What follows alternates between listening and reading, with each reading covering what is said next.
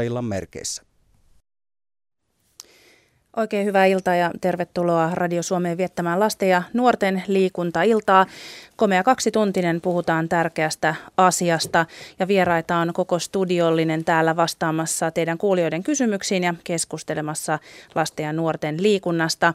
Ensinnäkin Pasi Mäenpää, Nuoren Suomen kehitysjohtaja. Oikein paljon tervetuloa. Kiitos. Vuoden liikunnanopettajaksi valittu Martti Iivonen. Tervetuloa, hyvää iltaa. Kiitos. Sitten Lahdesta tänne on matkannut Lahden kiekkoreippaan valmennuspäällikkö Herkko Koski. Tervetuloa. Kiitos, kiitos. Ja sitten naisääntä täällä edustaa Your Move suurtapahtuman tiimissä mukana oleva ja tiimissä työskentelevä Danie Jokinen. Iltaa sinullekin. Kiitos. Otetaan sitten tähän alkuun heti osallistumisohjeet, miten pääsette mukaan lähetykseen. Eli voitte soittaa puhelimella numeroon 0203 17600. Puhelun hinta on lankapuhelimesta 8,21 senttiä puhelu plus 2 senttiä minuutilta. Matkapuhelimesta soitettuna hinta on 8,21 senttiä puhelu ja 14,9 senttiä minuutilta. Ja puhelinnumero oli siis 0203 17600. Sähköpostitse voit osallistua lähettämällä kysymyksesi tai kommenttisi osoitteeseen radio.suomi.yle.fi. Ja tekstiviestilläkin osallistuminen on mahdollista. Kirjoita viestin alkuun RS, väli, teemailta, väli, oma viestisi ja lähetä viestinumeroon 16149. Tekstiviestin hinta on 50 senttiä minuutti viest, 50 senttiä per viesti. Ja radio.suomi tuolta internetistäkin voi nämä ohjeet sitten vielä tarkistaa. Tutustutaan sitten vielä ennen illan puheluita ja kysymyksiä vähän tarkemmin meidän vieraisimme ja heidän puhuttaviin aiheisiin. Pasi Mäenpää, Nuoren Suomen kehitysjohtaja. Mikä lasten ja nuorten liikunta-asia tällä hetkellä on päällimmäisenä nuoressa Suomessa?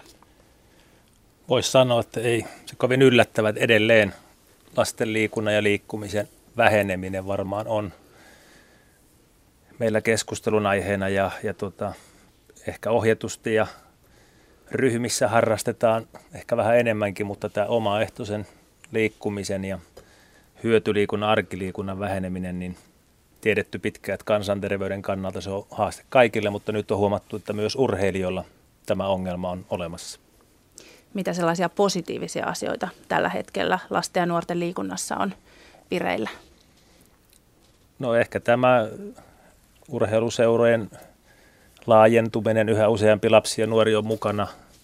Ja kyllä tässä on ihan hyvää keskustelua siihen tiimoilta kokonaisvastuun ottamisesta, että lasten vanhemmat ja päiväkodit, koulut ja urheiluseurat on löytämässä toisensa ja huomaa, että ei tässä yksin olla. Martti Iivonen, sinä toimit liikunnanopettajana Sepän koulussa ja Masalan lukiossa Kirkkonummella ja sait vuoden liikunnanopettajan tittelin. Onnittelut siitä. Kiitokset. Mikä koululiikunnassa, ja sinulla on tietysti kokemusta muiltakin urheilun osa-alueelta, mikä sinua mietityttää, askarruttaa tällä hetkellä eniten? No, jos nyt katsoo näitä ominaisuuksia oppilailla, niin meillähän on entistä aktiivisempia oppilaita, mutta meillä on myös niitä, jotka on passiivisia, ja, mutta itse asiassa urheilulla ja liikunnalla on hyvä kaiku kouluopetuksessa, että kaikki liikkuvat omalla tavallaan ja e, pyritään saamaan semmoisia hyviä kokemuksia siitä liikunnasta. Olet myös puhunut tästä nuorison puolesta niin sanotusti ja nuorisokulttuurista. Miten sitä voisi koulussa edistää ja miten se tähän liikuntaan kytkeytyy? Niin kyllähän ne, tota, koulumaailman täytyy tänä päivänä niin kuin kohdata nuorisot ja pysyä ajan hengessä ja ä, pyrkiä niin kuin ottamaan huomioon niitä enemmän mukaan suunnitteluun ja luoda heille hetkiä, jossa he saavat kokea ja tehdä jotain omaa. Sillä tavalla tämä liikunta itse asiassa toimii niin kuin semmoisena välineenä siihen hyvää elämään ja työvälineenä ja tätä meidän on niin kuin kehitettävä tulevaisuudessa. Me ei pärjätä siitä, jos me eristäydytään koulumaailma omine opetussuunnitelmineen ja koululakeineen. Kyllä meidän on tätä yhteisöllisyyttä korostettava siellä ja näiden nuorten niin kuin omaa kulttuuriaan. Se on vaan pakko meille tulevaisuudessa. Herkko Koski, valmennuspäällikkö Lahden kiekkoreippaasta ja jääkiekon asiantuntija. Olet myös todella liitossa juniorikiekkovaliokunnan jäsenenä. Miten jääkiekossa lasten ja nuorten kilpaurheilu ja sitten ehkä ihan semmoinen harrastaminen, miten se voi tällä hetkellä? No joo, se varmasti on semmoinen asia, mikä on paljon puhuttanut tässä ja lajin, lajin, lajin medianäkyvyys on kuitenkin kohdistunut hyvin pitkälti siihen kilpa huippuurheiluun ja ja tota, niin sit vähemmälle huomiolle jää sitten tämä lasten ja nuorten harrastustoiminta, mitä tuolla kuitenkin päivittäin jäähallissa, niin monessa jäähallissa toteutetaan laadukkaasti, että, että, että hyvään suuntaan mun mielestä mennyt ja isona hyvänä uutena juttuna tullut tämä Leijona-kiekko koulu, missä meillä on yli sata seuraa mukana tällä hetkellä ja liikuttaa, liikuttaa paljon lapsia ja siellä on kyllä ainakin näin oman seuran näkökulmasta niin ollut ilosta meininkiä ja tekemistä, että hyvältä näyttänyt. Daniel Jokinen, sinä olet mukana keväällä järjestettävässä Your Move suurtapahtumassa. Kerro hieman, millainen tuo tapahtuma on. Eli tuota, tuota, tuota, siellä on yli 70 lajia mukana ja kaikkia saa itse kokeilla, että tämmöisiä toimintaratoja, toimintaratoja sekä lisäksi siellä on paljon suomalaisia huippuartisteja – ja tunnettuja urheilijoita ja muuten nuorten idoleita. Että tavoitteena on ollut, että, että se on niin kuin nuorten näköinen ja nuoret on itse saanut myös vaikuttaa siihen toteutukseen. Itse olet pelannut jalkapalloa ja valmennat junioreita. Miten tällainen yksittäinen iso urheilu, liikuntatapahtuma, miten se voi tuoda positiivista sykettä lasten ja nuorten liikuntaan sitten myös jatkossa? No mä luulen, että se tuo vähän niin kuin semmoista nimenomaan ehkä sitä yhteisöllisyyttä, että hei, että et tämä on tosi hieno juttu, että vau, että, että, että niin kuin tulee sellainen fiilis, että hyvän, hyvän asian puolesta on ja tekee semmoista kivaa juttua ja on niitä kanssakavereita nimenomaan siellä muuallakin Suomessa. Hyvä, ja sitten meillä onkin jo ensimmäinen puhelu ja soittaja siellä valmiina. Olavi Niemi Kemistä, hyvää iltaa. Olaveniemi on täällä oikein hyvää iltaa ja en ole Kemistä, kun olen Tervolasta. Tervolasta, selvä. Joka tapauksessa teillä oli kysymys meidän vieraille. Anna tulla. Semmoisesta, semmoisesta kun tuota, tämä nuorten ja lasten liikunta on kyse innostuksesta ja halusta ja siitä, että kun mahdollisuuksien käyttämisestä ja siitä, että niitä, niitä on, mahdollisuuksia on, on kaikenlaisia asioita, mihinkä, mihinkä voi osallistua, missä voi olla. On erilaisia liikuntahalleja, jäähalleja, on aurattuja latuja valastuna pimeän aikana. Ja, ja äh, nyt se, että millä me saadaan nämä sytöt aikaa sinne nuorille niin, että, että tuota, niin se heidän harrastus olisi jotakin muutakin kuin se, että kouluautolla kotiin ja sitä istutaan tietokoneen viereen. Sen jälkeen siellä istutaan niin kauan, että että tuota, niin, niin suoranainen väsymys ajaa ulos nukkumaan ja aamulla silmät ristissä koitetaan virkoilla, että päästäisiin vähän nuokkumaan kouluun. Siinä oli hyvä kysymys, joka varmasti herättää keskustelua. Kuka haluaa alo- aloittaa? Pasi nuoresta Suomesta. Niin kyllä, tota, miten saadaan syttymään liikuntaan on varmaan se sisäinen motiivi, ilo, innostus, mistä ne löytyy, niin sitä kyllä kannattaa jäljittää. Se on erittäin vaikea teema. Tota, mennään yksilöön tota, aika lähelle punnitse, että mikähän saattaisi erilaisen nuoren innostaa. Ja tota, kyllä tämä tämmöinen ketjuajattelu, että, että positiiviset kokemukset, ilo siinä ehkä lapsuusvaiheessa, se muuttuu hetken päästä innostukseksi, jopa intohimoksi, joka on sitten kilpaurheilijalle edellytys. Ja ja tota, nämä aikuisten tapa ajatella terveyspää edellä näitä, niin se ei taida vaan noihin nuoriin purra, mutta ehkä siinäkin nämä murrosikäiset ja vähän vanhemmat, niin ehkä kannattaa myös perustella näitä laajempiakin merkityksiä, mutta lapsilla tämä ilo ja innostus on ytimessä. Martti jatka. Niin, kyllähän tämän päivän lapset ja nuoret, niin heitä puhuttaa ja kiinnostaa kovasti niin kuin kaikki taitoon, henkilökohtaiseen taitoon liittyvät jutut, kikkailut, temppuilut, ei niinkään tällaiset kestovittoiset, pitkäaikaiset suoritukset, niitä meidän pitää opettaa, että he saavat niin kuin aerobista harjoittelua ja jaksamista.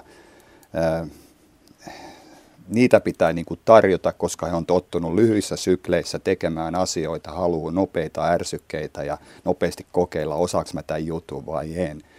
Ehkä vanhemmille olisi suotavaa ostaa sellaisia tietokoneita, näille lapsille, että sitä voi vain tunnin käyttää ja pitää ladata viisi tuntia. Ja sit, silloin olisi ehkä pakko lähteä ulos liikkumaan. Herkko. Tuossahan, tuossahan on tosiaan idistä, että, että se saataisiin saatais niin. Ja onhan joskus ollut sääntönäkin, että, että se on enintään tuntipeliä ja sitten vähintään tunti tai kaksi ulkonaoloa. Nyt joskus, olikohan se urheilun taustapeili, joku ohjelma, josta keskusteltiin ihan samasta asiasta, niin, niin kovasti tuotiin esille sitä, että esimerkiksi näitä äh, hiihtomahdollisuuksia ei taho olla oikein vieressä. Kuulun siihen ikäpolveen, jolloin latukoneet ei ollut vielä keksitty ja lumi oli, alkoi aivan porraseista. Lumi alkaa nykyisinkin porraseista. Herkko, sinulla oli vielä jotain kommenttia Joo, tuohon innostamiseen, niin, niin kyllä se itse omien lapsien kautta varsinkin huomaa sen, että, että, se on mole, molemmin puolista, että itse kun innostuu, niin lapsetkin innostuu ja päinvastoin, että, että, että kyllä se varmasti siitä pitkälti on kiinni, että miten, miten tota, niin se aikuiset ja ympärillä olevat ihmiset siihen innostuu, niin siihen on helppo lähteä mukaan siihen liikunnan, liikunnan ja leikin riemuun sitten. Danie vielä kommentoi tähän. Joo, ja tavallaan, anteeksi, tavallaan se on sit, tai onkin hyvä muistaa, että, että se ei ole vaan se vanhempien juttu, vaan se lähtee sieltä koulussakin. Koulussa ja sitten harrastuksissa tarvii saada sen aikuisen tuen, jotka sitten myös kannustaa siihen liikkumiseen. Kyllä, vanhempien vastuu on tässäkin tietysti merkittävä. Kiitokset Olavi Niemi sinne Tervolaa ja meillä on seuraava puhelu täällä jo linjoilla odottamassa. Matti Kankaansyrjä Kouvolasta. Tervetuloa lähetykseen ja hyvää iltaa. Lyhyt alustus ja sitten äh, kysymys, jos sopii. Kyllä. Lapsen innoitus liikuntaan ja urheiluun alkaa kodissa, päiväkodissa tai muussa kodissa – jossa lapselle annetaan aikaa harrastaa uintia, kävelyä ja juoksua, rakentaa koteihin voimistelutelineitä, joissa pieni ihminen vahvistaa myös lihaskuntoaan. Sen jälkeen harjoittaa urheilullista kykyään koulussa ja urheiluseudussa ilman dopingia iloisesti. Niinpä kysyn teiltä, hyvät vastaajat, rakkaat, onko tänä päivänä kodeissa, kouluissa, urheiluseuroissa opettajia valmentajia, jotka opettavat lapsille ja nuorille uintia ja juoksua ja telinen voimistelua – joka on kaiken urheilun perusta, siis kolme muotoa. Urheilun kolme yhteisyys, niin kuin hengellisen elämän perusta on isä ja poika ja pyhä henki, kolme yhteisyys. Nyt jään odottamaan mielenkiinnolla, että mitä uintiin, juoksuun ja tällainen voimisteluun vastaat. No niin, otetaanpa siitä. Herkko Koski oli innokas aloittamaan. No joo, tuo oli ihan piristävä, piristävä lähestymiskulma asia ja tota, kyllähän kaikki on semmoisia perusliikunnan muotoja, mitä, mitä tota, niin varmasti ainakin kotioloissa ihan automaattisesti leikkiä ja pelejä ja ulkoilu ja niin poispäin. Puissa kiipeilyn kautta varmasti saadaan, saadaan tota näitä perustaitoja hankittuja tätä perusliikuntaa. Sittenhän ehkä semmoinen, mikä, mikä on vähän ehkä kadonnut, että meillähän tämmöiset yleisseurat tietyllä tapaa on, on vähenemään päin ja, ja ollaan erikoistuttu johonkin tiettyihin juttuihin, mutta toki, toki niin kuin monipuolisuutta painotetaan varmasti tosi monessa lajissa tälläkin hetkellä, että siellä, siellä käydään tekemässä juostaan ja uidaan ja vesijuostaan ja mitä, mitä vaan sitten niin kuin jääkie, jääkiekkoilijatkin, että, että, että aika hyvin semmoinen monipuolisuus on iskostunut tuonne seuratoimintaan ainakin omasta näkökulmasta, voisin näin todeta. Martti Ivonen, sinä varmaan osaat kommentoida ainakin tähän, että opetetaanko koulussa edelleen näitä tärkeitä niin sanottuja peruslajeja? Koulu, koulun toimintaa ohjaa opetussuunnitelmat ja opetussuunnitelmassa sanotaan myös, että meidän on monipuolisesti harjoitettava näitä, joten uintia on, uinti on pakollista, on, löytyy telinevoimistelu ja on jumppajaksoja, joissa käydään permantovoimistelua, käydään riipuntalajeja, käydään hyppyjä. Näitä kaikkia edelleen tehdään ja sanoisin näin, että, että kaikki noi, mistä, mistä kyselit tuossa, niin kyllä kaikkia niitä tehdään. Ja kaiku itse asiassa, niihin on aika hyvä. Viittasin aikaisemmin siihen, että taito puhuttaa. Jos katsot tänä päivänä niitä lapsia, jotka harrastaa vaikka parkuuria, skeittausta, lumilautailee, muuta tämmöistä taitopohjasta. He on äärettömän taitavia. Mutta sitten on tämä toinen ääripää, ne lapset, jotka eivät liiku niin paljon, niin niille nämä on tosi haasteellisia nämä tällaiset lajit, mitä tässä mainitsin. Joten, joten ehkä mä miettisin tätä asiaa silleen, että – miten me saadaan niin kuin kaikki siellä koulussa liikkumaan ja kokemaan semmoista niin kuin hyväksyntää, että ne hallitsee jotain ja kokee mielihyvää siitä liikunnan kautta, kun on nämä tällaiset todella hyvät, jotka näyttää niin kovia temppuja, mihin ei nämä välttämättä nämä heikommat ei oikeastaan pysty. Onko jollain muulla vielä kommenttia tähän aiheeseen? Se tuli varmasti aika hyvin käsiteltyä. Kiitoksia sinne Kouvolaan Matti Kankaan syrjälle tästä kommentista. Otetaan tähän väliin yksi sähköposti, internetkysymys. Luen tähän tämän viestin alkuun. Miten lapseni voi harrastaa 12-vuotiaana mahdollisimman monipuolisesti, kun lapseni harrastaa jääkiekkoa, missä sitoutumista vaaditaan ympäri vuoden? Muutkin lajit, kuten jalkapallo ja koripallo, lajeina kiinnostaisivat. Lapseni on lahjakas ja urheilullinen, mutta miten hänen alkaneen niin sanotun urheiluuran käy, jos hänestä ei tulekaan jääkiekkoilija? Kuka ottaa vastuun tästä sitoutumispakosta? Ja sitten vielä kommenttina Jakke J. Pekkola kertoo, että vielä 90-luvulla suositeltiin, että lapsi harrastaisi eri urheilulajeja aina 15 ikävuoteen asti, jolloin lajivalinta olisi hyvä tehdä. Kommentteja tähän. Pasi Joo, ky- kyllä tämä monipuolisuushaaste on edelleen olemassa ja ehkä nykypäivänä korostuukin, että kun ohjattuja harjoituksia viikoittain on tämän ikäisillä varsinkin jo niin paljon, että se on haastavaa harrastaa rinnakkaislajeja jääkiekko ei pelata enää pelkästään talvella, vaan se on pitkälle kevääseen ja aikaisin syksyllä. Että, mutta kyllä tota, jos ei sitä sitten ohjatusti pysty, niin varmaan se omatoimisen tekemisen varaan pitäisi laskea. Ja sitten tässä monipuolisuuskäsitteessä, niin tämä monien lajien harrastaminen ei olisi ainoa se katsontakanta, että voisi myös fyysis-motorisesti katsoa, että onko siinä liikuntamuotoja, missä on aerobista peruskestävyyttä, onko lihaskuntoon, voimaan liittyviä, onko nopeusjuttuihin, niin näitä pystyy kyllä paikkaamaan aika paljon, vaikka harrastaisikin vain yhtä lajia. Että reittejä ja ratkaisumalleja on monia. Daniel, oliko sinulla? Niin, no ehkä mä itse valmentajana näkisin tai on yrittänytkin, että jos on, jos on ollut tyttö tai poika, joka haluaa sitten harrastaa tai muutakin, niin itse on ainakin niin kuin vaan kannustanut siihen, että olisi mahdollisimman monipuolista justiin. Ja kaikkihan, kaikki lajithan tukee toisiaan, että ei niistä haittaakaan ole toisilleen. Herkko. Joo, sen verran.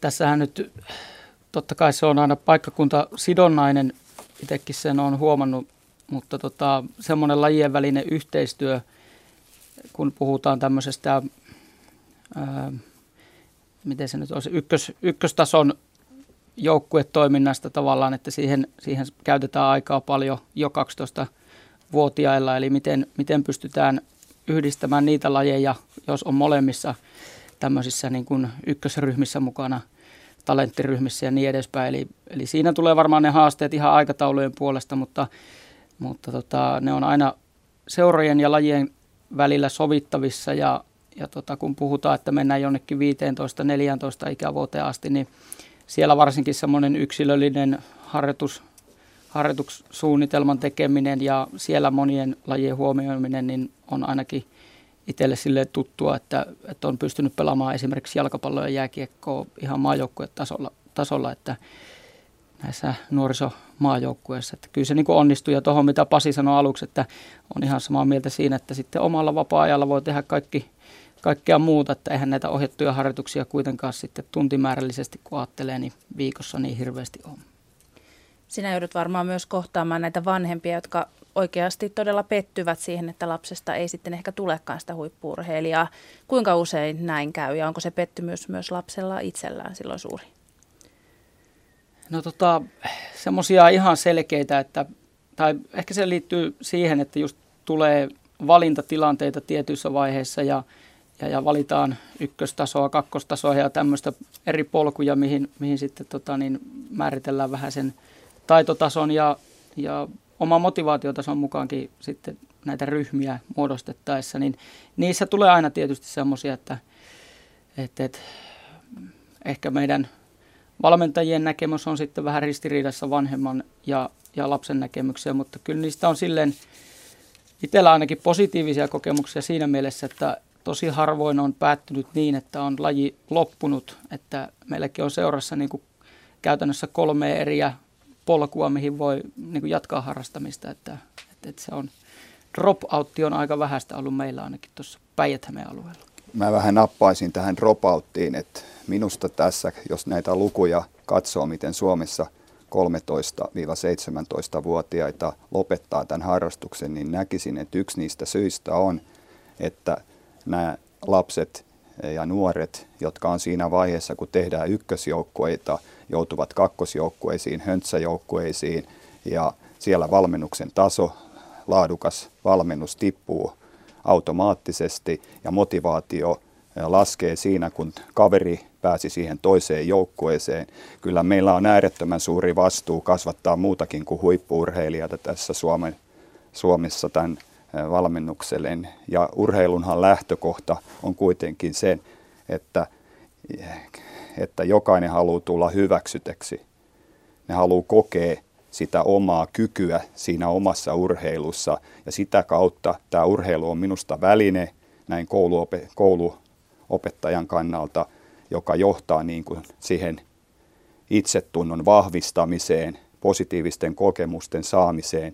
Me voidaan valmentajina, opettajina joko syödä heidän itsetuntoa, nakertaa sitä, tai me voidaan kasvattaa sitä. Ja näkisin, että on äärettömän tärkeää kohdata harrasteurheilu ja tukea sitä. Ja jos haluaa vähentää, jokainen lapsi on lahjakas omalla tavallaan ja meidän on vain pysyttävä osoittaa, että urheilu on työväline hyvään elämään. Hyvä, ennen seuraavaa puhelua kerrataan osallistumisohjeet ja tavat, millä pääsette mukaan lähetykseen kysymään kysymyksiä lasten ja nuorten liikunnasta. Puhelinnumero tänne on 0203 17600 ja puhelun hinta on lankapuhelimesta 8,21 senttiä puhelu plus 2 senttiä minuutilta. Matkapuhelimesta soitettuna hinta on 8,21 senttiä per puhelu plus 14,9 senttiä minuutilta. Tekstiviestillä voi osallistua. Kirjoita viestin alkuun RS-väli, teemailta, väli, oma viestisi ja lähetä viesti numeroon 16149. Tekstiviestin hinta on 50 senttiä per viesti. Ja sähköpostitse voit lähettää kysymyksesi tai kommenttisi osoitteeseen radio.suomi.yle.fi. Ja sitten meillä pitäisikin olla seuraava soittaja jo siellä valmiina. Mikko Hakola Pohjois-Satakunnasta. Hyvää iltaa. Hyvää iltaa. Ja voit esittää kysymyksen vieraillemme. Joo, mulla olisi vain tämmöinen kysymys siihen liikuntasysteemiin. Että kun vedorahoilla tehdään aika paljon liikuntahallia ja pidetään kaikenmoista yllä, niin minä toivoisin semmoista asiaa, että, ne, niin kuin, että olisi vetäjiä, joka hoitaa sitä nuorten urheilua, eikä aina niiltä vanhemmilta yrittäisi periä maksua, kun ne menee. ei, ei, kaikki vanhemmat ei tahdo pystyä maksaa semmoisia maksuja, niin että olisi niin kuin valtiovallan taholta semmoista asiaa jo yhtään väliä. Onko se sitten urheilupuolella, onko se taiteilijapuolella, tai onko se jossain muulla, tai on kaikki yksilöitä.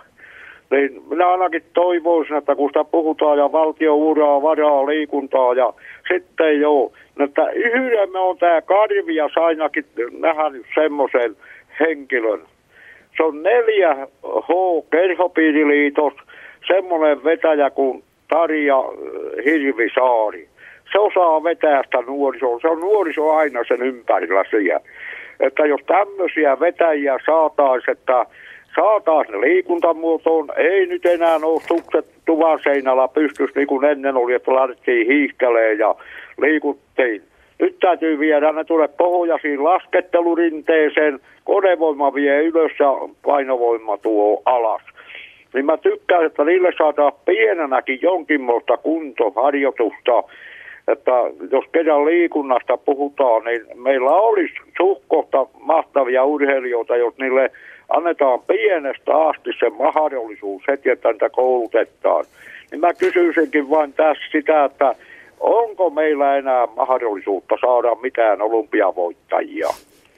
Eli Pasi Mäenpää, onko mahdollista tulla olympiavoittajia? Miksi peritään näin paljon maksua useista harrastuksista? Niin joo, niin katoi, kaikki vanhemmat pystyy viemään, että siellä voi olla semmoisiakin hyviäkin urheilijoita, mutta kun ei pystytä viemään sitä, kun täytyy maksaa tuommoinen 25 euroa, se on iso raha, kun se saa kulkeutua jossain urheiluseurassa nuori henkilö. Niin se sulu, mitä on tavallaan pois, jos ei vanhemmat pysty viemään, niin mitään muuta ei ole sen jälkeen muuta kuin paari niillä. Hyvä Pasi, eli vastaat, voit vastata. Mm. Joo, kyllä mä uskon vielä, että olympiavoittajiakin Suomeen saadaan, mutta on totta kyllä, että, että tuota, liikunta- ja urheiluharrastusten kustannukset on noussut.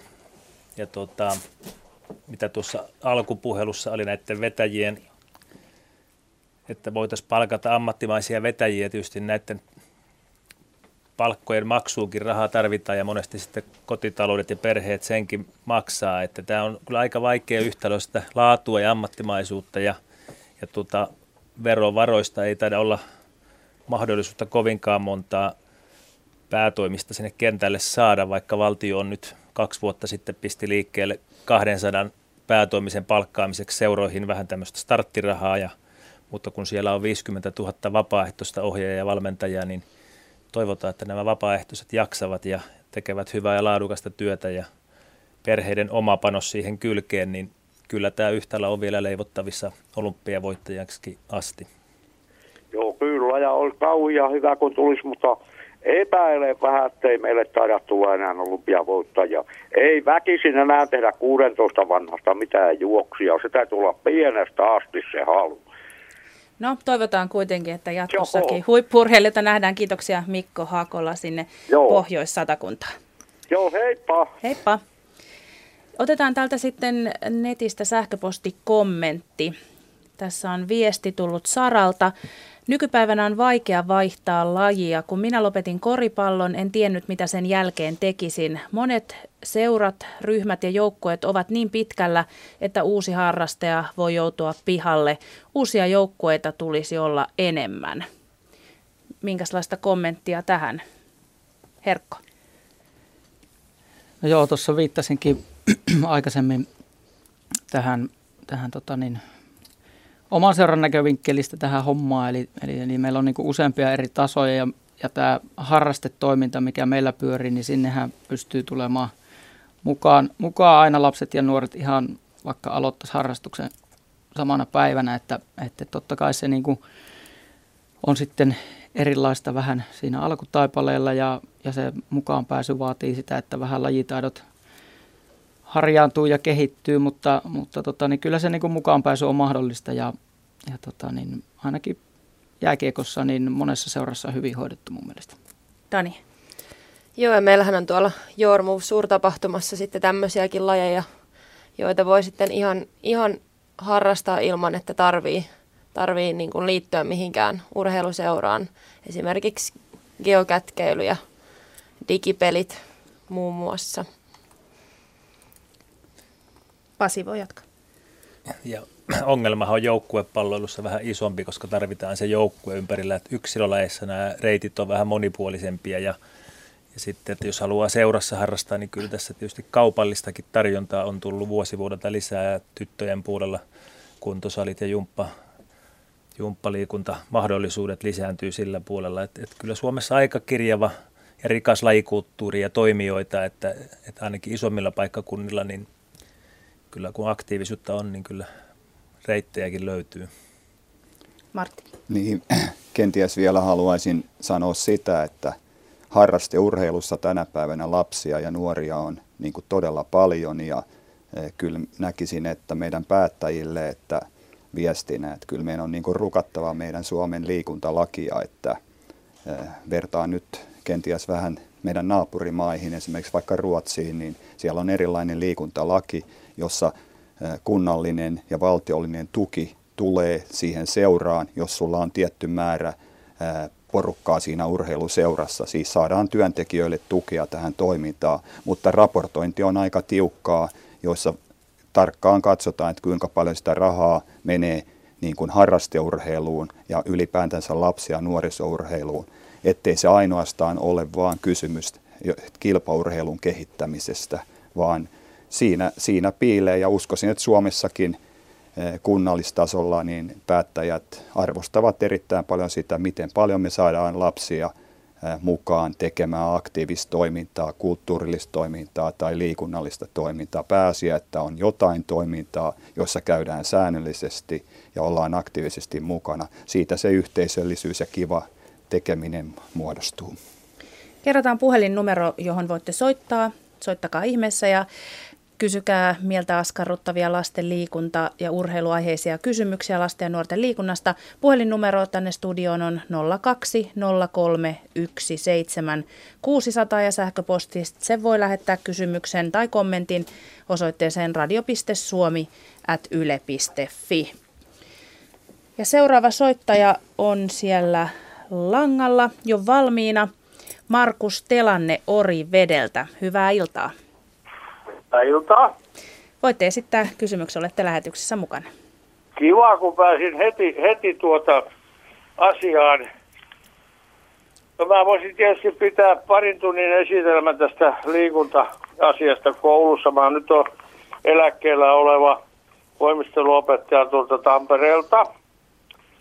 Niin eh, sanoisin näille, näille, eh, näille studiomiehille, että – tietääkö ne, mistä tämä alamäki alkoi? Niin tämä alkoi siitä, että koulussa, mä puhun nyt oppikoulusta esimerkiksi, niin voimistelunumero poistettiin.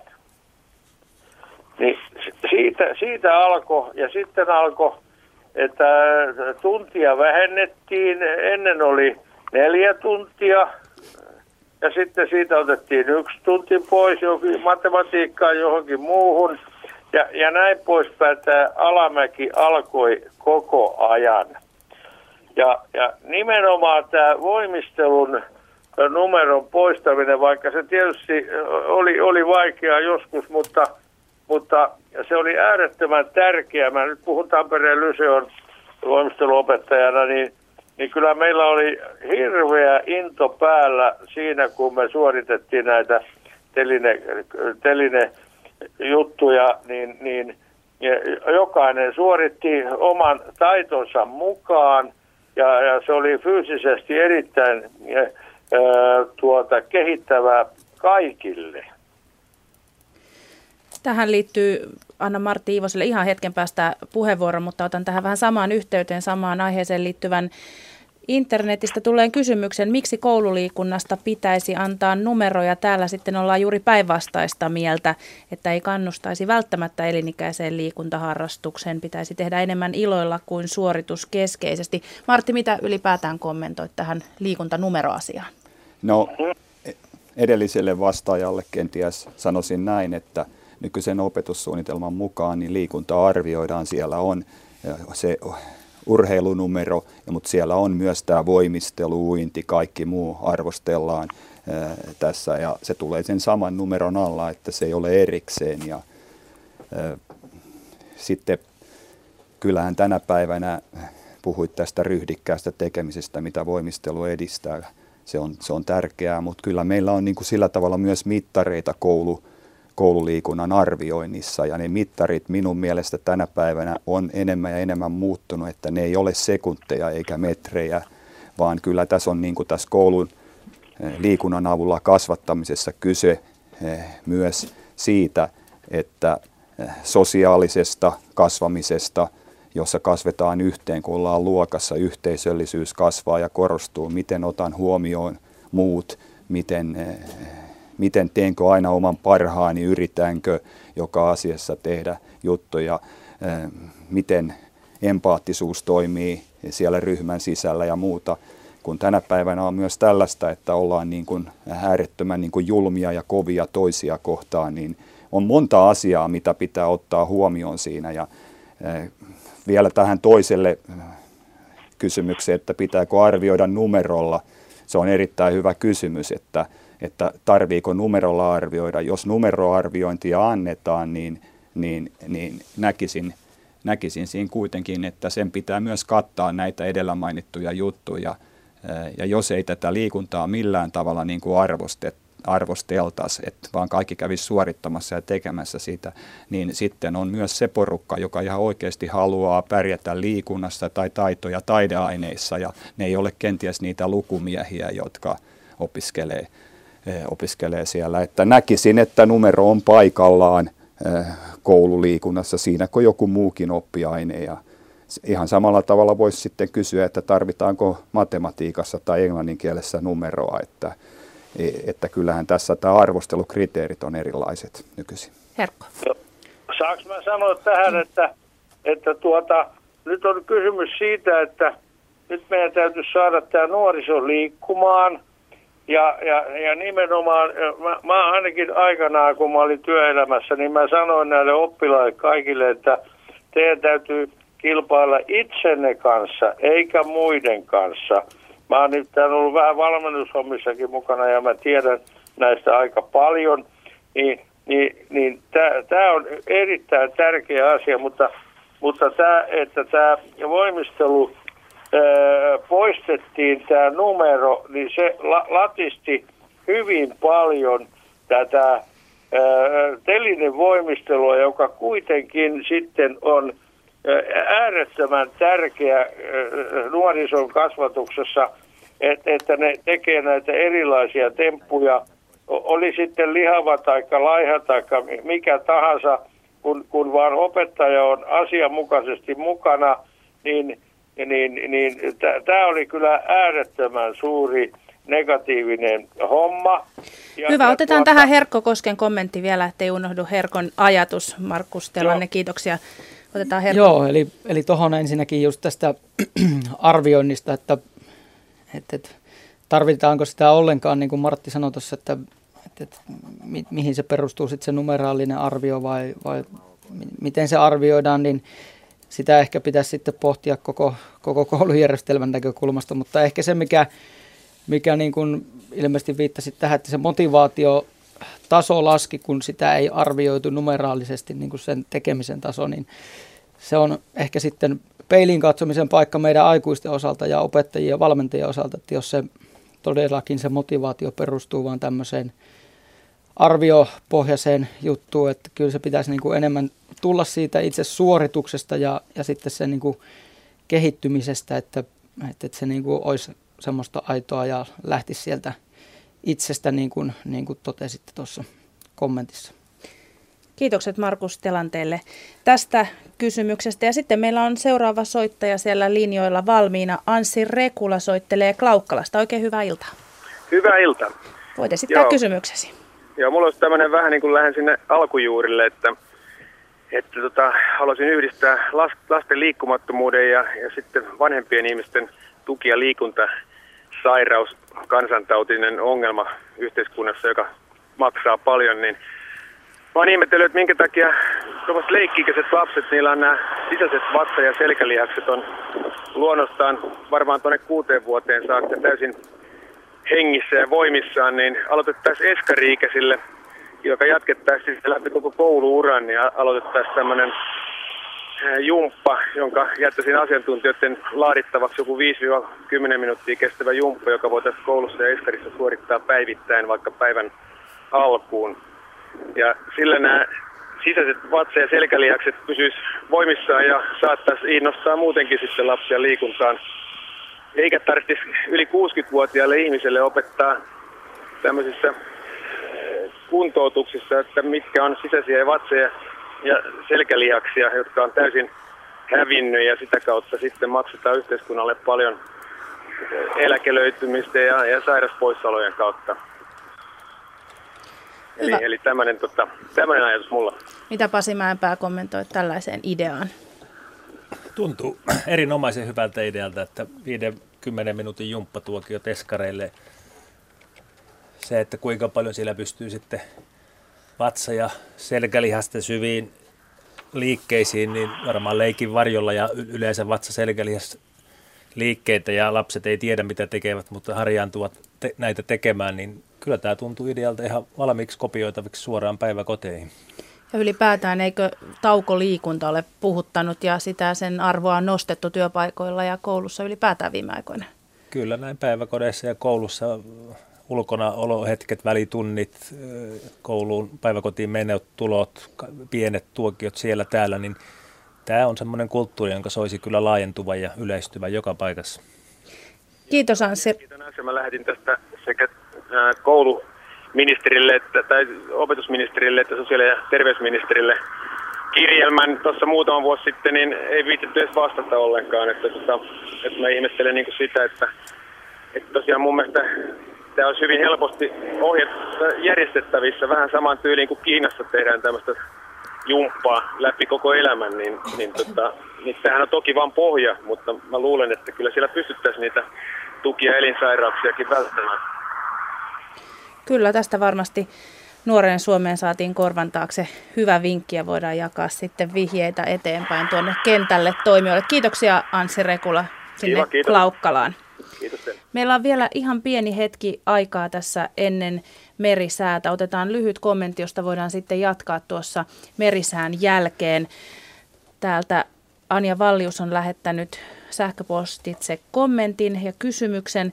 Tyttären tyttäreni 11-vuotias harrastaa muodostelmaluistelua, jossa on neljä kertaa viikossa minimissään harjoitukset, lisäksi tanssitunnit, viikonloppukisoja tai esiintymisiä. Sen lisäksi hän pelaa jalkapalloa kolme kertaa viikossa sekä turnaukset. Eikö tässä ole liikaa, vaikka hän itse tykkää eikä suostu luopumaan kummastakaan ja huolestunut isoäiti tällaista kyselee. Lyhyt kommentti voidaan jatkaa tämän aiheen tiimoilta sitten merisään jälkeen, mutta kuka haluaa lyhyen kommentin esittää Martti? Niin, jos sanotaan nyt on kysymys pikkulapsista, niin lapsihan on luotu liikkumaan, joten päivittäinen liikkuminen on pelkästään positiivista. Sitä tulee pienistä liikuntatuokiosta, sitä tulee harrastuksissa, sitä tulee koululiikunnassa, sitä tulee koulumatkoista, sitä tulee kavereiden luoksen menemisestä. Se on vaan niin kuin hyvä asia ja ei oikeastaan pienet lapset voi harjoitella liikaa. Niillähän on oma itsessäilytysvietti, joka sanoo sen, että nyt mä en jaksa enää, nyt se pannaan poikki. Hyvä. Ja sitten viittä vaille ilta seitsemän jatketaan lasten ja nuorten liikuntailtaa. Puhelinnumero tänne studioon on 020317600 ja sähköpostitse radio.suomi.yle.fi. Voitte myös lähettää kommentteja tähän iltaan. Mutta nyt on Radio Suomessa merisään aika.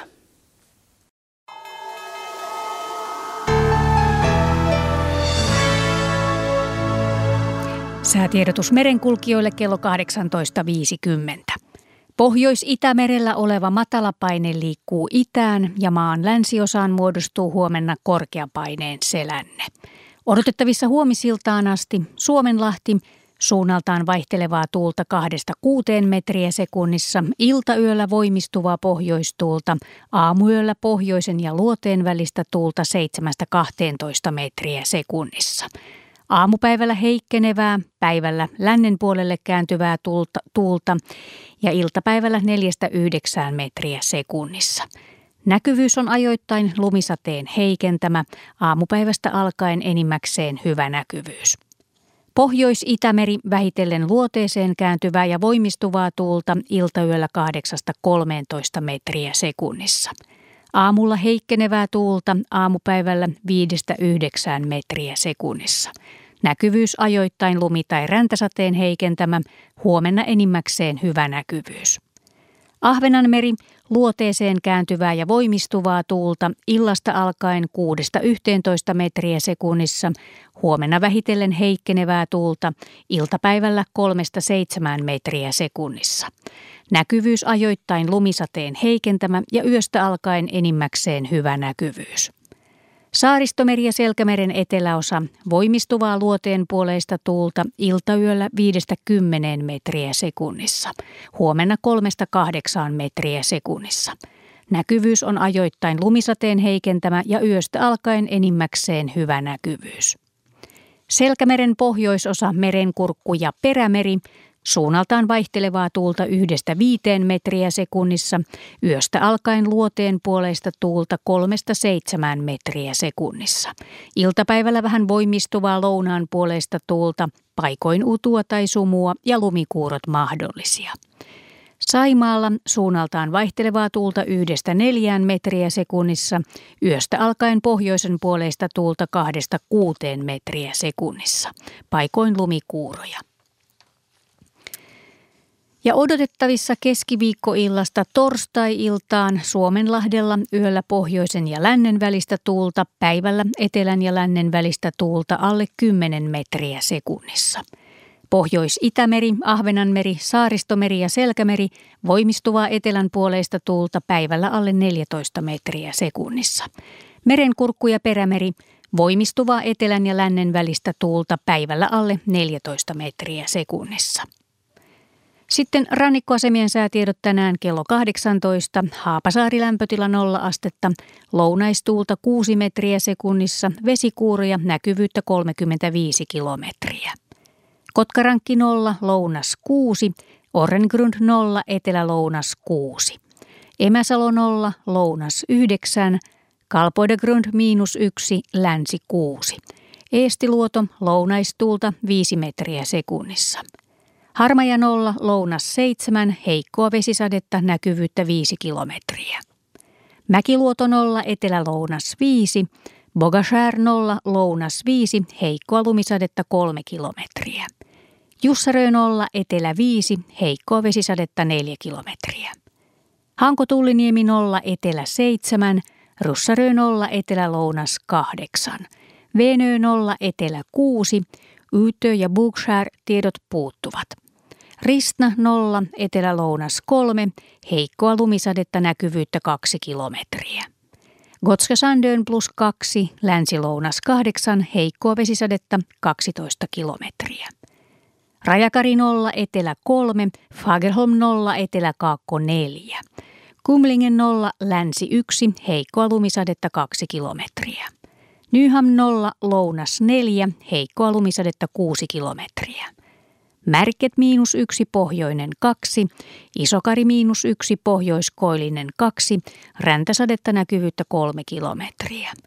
Kylmäpihlaja miinus yksi pohjoinen neljä, Tahkoluoto miinus yksi, länsi kaksi pilvistä 45 kilometriä. Kristinan kaupunki Karhusaarit tiedot puuttuvat. Bredshäret miinus kuusi, länsi neljä, Strömmingsbodan miinus neljä, tyyntä. Palassaaret miinus viisi, etelä-lounas kaksi, Kallan miinus neljä, luode yksi. Tankkar miinus viisi, pohjoinen yksi, selkeää 30 kilometriä. Ulkokalla miinus kuusi, länsilounas yksi. Nahkiainen tiedot puuttuvat. Raahe miinus viisi, länsi yksi, 30 kilometriä. Oulu Vihreäsaari miinus kuusi, länsiluode kolme, 45 kilometriä. Marjaniemi miinus yhdeksän tyyntä, selkeää ja näkyvyyttä 15 kilometriä. Kemi 1 miinus 9, Etelä-Kaakko 3 ja Ajos lämpötila miinus 10 astetta, kaakkoistuulta 2 metriä sekunnissa utua, näkyvyyttä 5 kilometriä. Meriveden korkeus mitattu tänään kello 17. Kemi miinus yksi senttimetri, Oulu plus nolla, Raahe miinus yksi, Pietarsaari plus yksi, Vaasa, Kaskinen ja Mäntyluoto plus nolla, Rauma plus kaksi, Turku plus viisi, Föglö ja Hanko plus neljä, Helsinki plus nolla ja Hamina miinus yksi senttimetri. Radio Suomessa jatkamme lasten ja nuorten liikuntaillan parissa.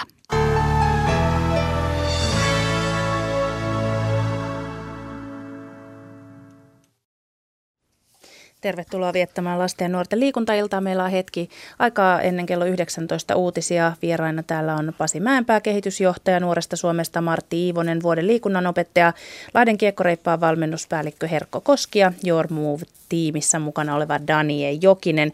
Ja otetaan tähän tuolta sähköpostista kommentti seuraavanlainen. Olen lasten ja nuorten monipuolisen liikunnan kannattaja. Olen toiminut vuosikymmeniä erilaisissa tehtävissä, suurimman osan nimenomaan lasten ja nuorten parissa. Mistä johtuu, että urheilujärjestelmä on kykenemätön ratkaisemaan monipuolisuuden lisäämisen todellista estettä, lisenssi ynnä muuta kilpailulupa-asiaa? Esimerkiksi monilapsisissa perheissä joudutaan näistä syistä tekemään lajivalinta. Ja myös toisessa viestissä kysytään, että eikö voisi olla yhteistä lapsi- tai nuorisolisenssiä johonkin ikävuoteen asti. Pasi Mäenpää, mitäs kommentoit tähän? Hyvä tavoite ja keskustelussa on tälläkin hetkellä ja on ollut itse asiassa 20 vuoden aikana 3-5 vuoden välein nousee esille ja tota, on hyvä tavoite, mutta tietysti lasten harrastamisen kustannuksissa, jos puhutaan lajiliitolle menevästä lisenssistä, niin, niin se on kuitenkin aika pieni osa – että se vaihtelee varmaan lajikohtaisesti 10 eurosta jonnekin 150 euron ja tämä pitää erottaa tämä lisenssimaksu seurojen toimintamaksusta ja sitten muista kuluista, mitä tulee kuljetuksista tai varusteista, että siinä osuudessa niin se ei välttämättä ole kauhean iso. Ja tota, Norjassa tiedän, että on alle 13-vuotiaille lapsille yhteislisenssi, ja tätä ollaan nyt tuossa eri lajiliittoihmisetkin nostanut esille ja, ja tota, on jälleen kerran keskustelun alla, mutta se on aika iso taloudellinen asia tuota, myös lajiliitoillekin ja se on, se on hankala asia paketoida ja tehdä tasavertainen järjestelmä sitten eri lajeihin. Dani, oliko sinulla aikana, sinä olet pelannut jalkapalloa, teetkö sinä miten aikaisin lajivalinnan itse? Joudutko käymään kamppailua useiden lajien kesken? No en valitettavasti. että mä olin uskollinen jalkapallolle kymmenen vuotta, mutta tota, öö, no, mulla aina isä ja äiti maksoi sen, että, että se oli tavallaan, että kun meillä oli se urheilu ja liikunta ollut osa sitä arkea ja niin kun se oli semmoinen hyvä juttu ja siihen haluttiin kannustaa, niin se ei ikinä ollut silleen meille mikään ongelma rahallisestikaan. Herkkokoski, jääkiekko varsinkin tunnetaan melko kalliina harrastuksena. Joudutko sinä kohtaamaan vanhempien kanssa tällaisia taloudellisia keskusteluja esimerkiksi, että harrastus joudutaan lopettamaan rahasyyden takia? Joo, kyllähän siis sanotaan nyt varmaan, että monessa muussakin lajissa toi huippuurheilu, kynnys, sanotaan nuorten kilpa, kilpasarjat kun alkaa ja tämmöinen niin huipulle tähtävä toiminta selkeästi, niin siellähän ne kustannukset sitten on, on kyllä todella jo semmoinen rajoittava tekijä varmasti, mikä, mikä rajaa, rajaa harrastuksen parista pelaajia pois, että, että, siinäkin, siinäkin sitten on jotain tukimuotoja, stipendejä ja tämmöisiä yritetty rakentaa, mutta, mutta ne on tietyllä tapaa haaste sitten, kun jääajat on se suurin yksittäinen kulu, mikä, mikä tulee, tulee sieltä näille pelaajille ja vanhemmille maksettavaksi, niin niin, niin se on aika monen haaste kyllä meidän lajissa. Hyvä ja kello 19.06 uutisten ja urheiluradion jälkeen jatketaan.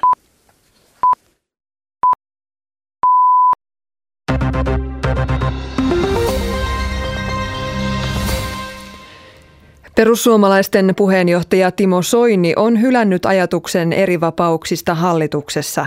Hän ei enää toivo puolueelleen erillislupaa äänestää hallituksessa EUn kriisirahastoja vastaan. Soinin tavoitteena on nyt, että EUn kriisirahastoisin kriittisesti suhtautuneet puolueet saisivat vaaleissa enemmistön.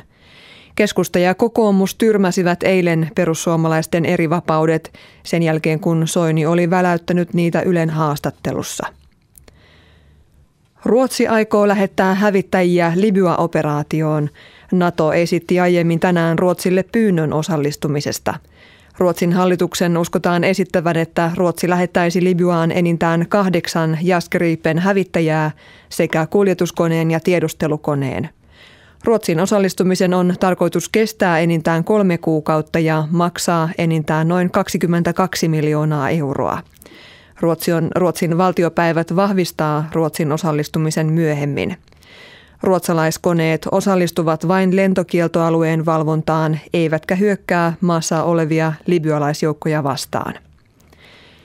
Libyassa kapinaalliset ovat joutuneet perääntymään Gaddafin joukkojen vastahyökkäyksen vuoksi. Kapinaalliset ovat perääntyneet Bin Javadin kaupunkiin noin 150 kilometrin päähän itään Gaddafin syntymäkaupungista Sirtestä – Gaddafin joukot ovat tulittaneet kapinallisia raskailla aseilla. Gaddafin armeija on kiihdyttänyt hyökkäyksiään kapinallisia vastaan myös lännempänä Misratan kaupungissa. Syyrian hallitus on eronnut. Eroon johtivat laajat mielenosoitukset, jotka vaativat kansalaisille nykyistä enemmän vapauksia. Kymmenien ihmisten uskotaan saaneen surmansa yhteenotoissa – Tänään Damaskoksessa, Syyrian pääkaupungissa, on myös järjestetty presidenttiä tukevia mielenosoituksia. Uusi hallitus aiotaan muodostaa ripeästi. Televiestintäyhtiö Teliasoneran toimihenkilöt aloittavat huomenna viisipäiväisen työnseisauksen. Siihen osallistuu noin 3100 toimihenkilöä.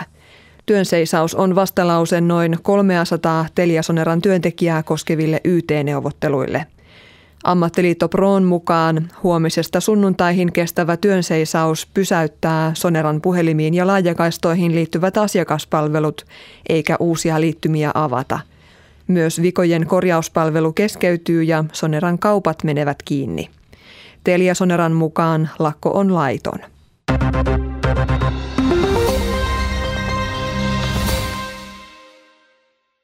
Uutisten jälkeen urheiluradio, jonka toimittaa Sammy Väisänen.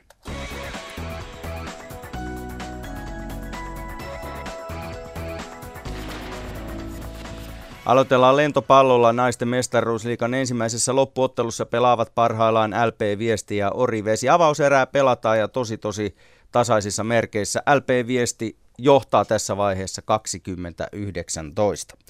Kimi Räikkönen tekee uuden aluevaltauksen, kun entinen Formula 1 mestari osallistuu USA-rata-autoilun NASCAR-sarjaan. Turun Sanomien mukaan Räikkönen ajaa osan NASCAR-sarjasta. Räikkönen sovittaa NASCAR-sarjan kalenterinsa ralliaikataulunsa mukaan. Suomen jalkapallomaajoukkue kohtaa tänä iltana maaottelussa Portugalin. Kyseessä on harjoitusmaaottelu. Portugali-Suomi-ottelu tulee suorana lähetyksenä FST 5-kanavalla kello 22.30 alkaen ja ottelu näkyy suorana myös netissä osoitteessa yle.fi kautta urheilu. Huuhkajien päävalmentaja Markku Kanerva on luottavainen Suomen puolesta ottelun alla. Kokoonpanon suhteen hän on joutunut miettimään moniakin eri asioita. Kyllä siinä on aina, aina tietyllä tavalla miettimistä. Yksi näiden kolmen pelin tavoite on ollut kartoittaa pelaajia, hakea vaihtoehtoja tietylle pelipaikoilla ja peliajan jakaminen tavallaan kolmen, kolmen pelin sisällä ja kesken on, on ollut yksi haasteellista. Ja totta kai siinä pitää miettiä monta eri yksityiskohtaa myös. Että joukkuepeli ei liikaa saa tietenkään siitä kärsiä, että aletaan liikaa pyörittää palettia ja vaihtoja, mutta tuntuu, että nyt ainakin vielä Portugalipelissä palasto hanskassa. Eli voisi sanoa, että sinulla on tämä haastava tehtävä niin sanotusti kokeilla, mutta myös tulosvastuu, vaikka toki nämä eivät sulje toisiaan pois. Ei, ei missään nimessä. Molemmat kuuluu niin kuin tavoitelistan kärkipäähän ja ja mä uskon, että niin kuin nähtiin sen Belgiaa vasta, vaikka vaihtoja tehtiin runsaasti, niin silti pelin taso ei laskenut ja siihen luotamme tänä iltana. Näin totesi Markku Kanerva. Lisää hänen ajatuksia ennen ottelua on luvassa kello 21.03 alkavassa urheiluradiossa. Ja Suomen joukkueen avauskokoonpano tuli julki ihan hetki sitten ja se kuulostaa seuraavanlaiselta. Maalissa Otto Fredriksson ja kenttäpelaajat numerojärjestyksessä Petri Pasanen – Jukka Raitala, Mika Väyrynen, Roman Jeremenko, Perparim Hetemai, Daniel Sjölund, Markus Heikkinen, Kari Arkivuo, Perat Sadik ja Aleksei Jeremenko junior. Siinä siis Suomen avauskokoonpano illan otteluun. Japanin jääkiekkoliitto on ilmoittanut vetävänsä edustusmiehistönsä pois kaikista vuoden 2011 maajoukkuetapahtumista maan katastrofiin vedoten. Näin ollen miesten maajoukkue ei tule pelaamaan MM-kisojen B-sarjatasolla tänä vuonna. Vasta 17-vuotias Elias Koivumaa on voittanut pronssia lumilautailun nuorten MM-kisojen avauslajissa lumilautakrossissa Italian Valmalenkossa. Ja sitten vielä tilannepäivitys naisten lentopallon mestaruusliikan ensimmäisestä loppuottelusta. Avauserää siis pelataan. LP-viesti Orivesi nyt tilanteessa 21-20, joten tiukkaa on.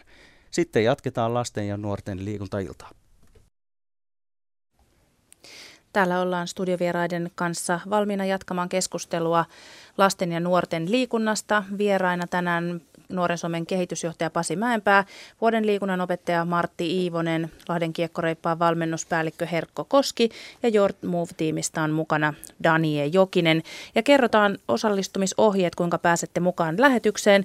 Voitte soittaa puhelinnumeroon 0203 17600. Puhelun hinta on lankapuhelimesta 8,21 senttiä per puhelu plus 2 senttiä minuutilta.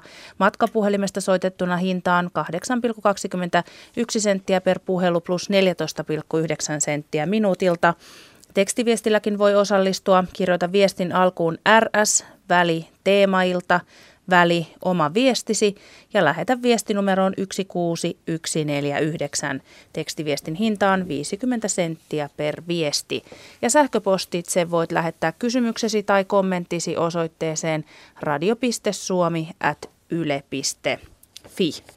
Ja aloitetaan tai jatketaan keskustelua, jota käytiin tuossa jo ennen uutisia ja urheilulajeja ja mennään hieman tuohon koululiikunnan kautta tuohon kansansairauteen ja muuhun terveysvaikutuksiin, liikunnan terveysvaikutuksiin.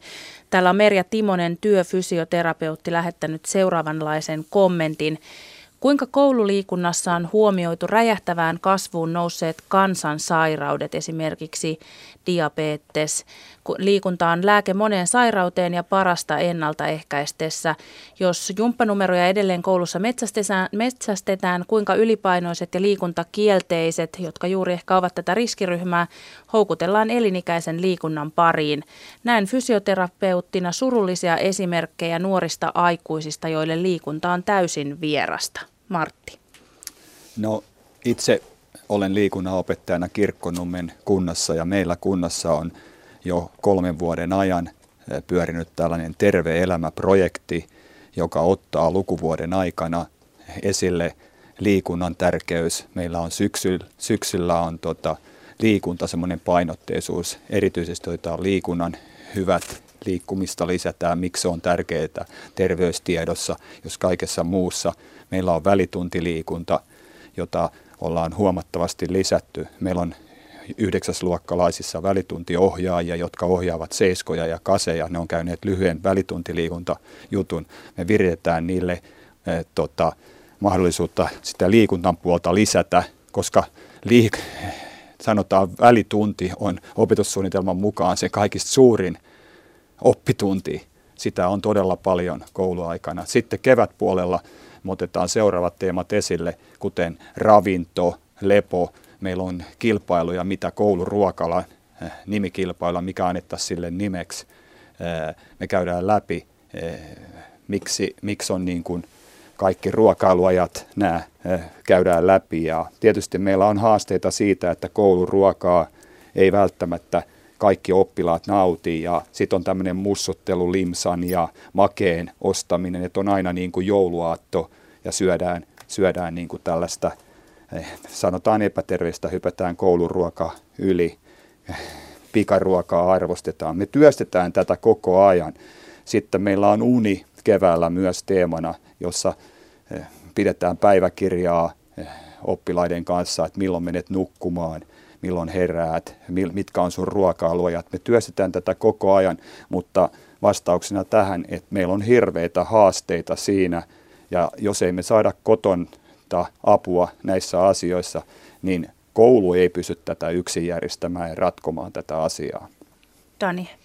Joo, meillä tuohon tota, Jormu-kampanjaan kuuluu tällainen muuveritoiminta, eli järjestetään, tai muuveri käy auttamassa nuoria järjestämään kouluissa liikuntatapahtumia tai sitten just välituntitoimintaa.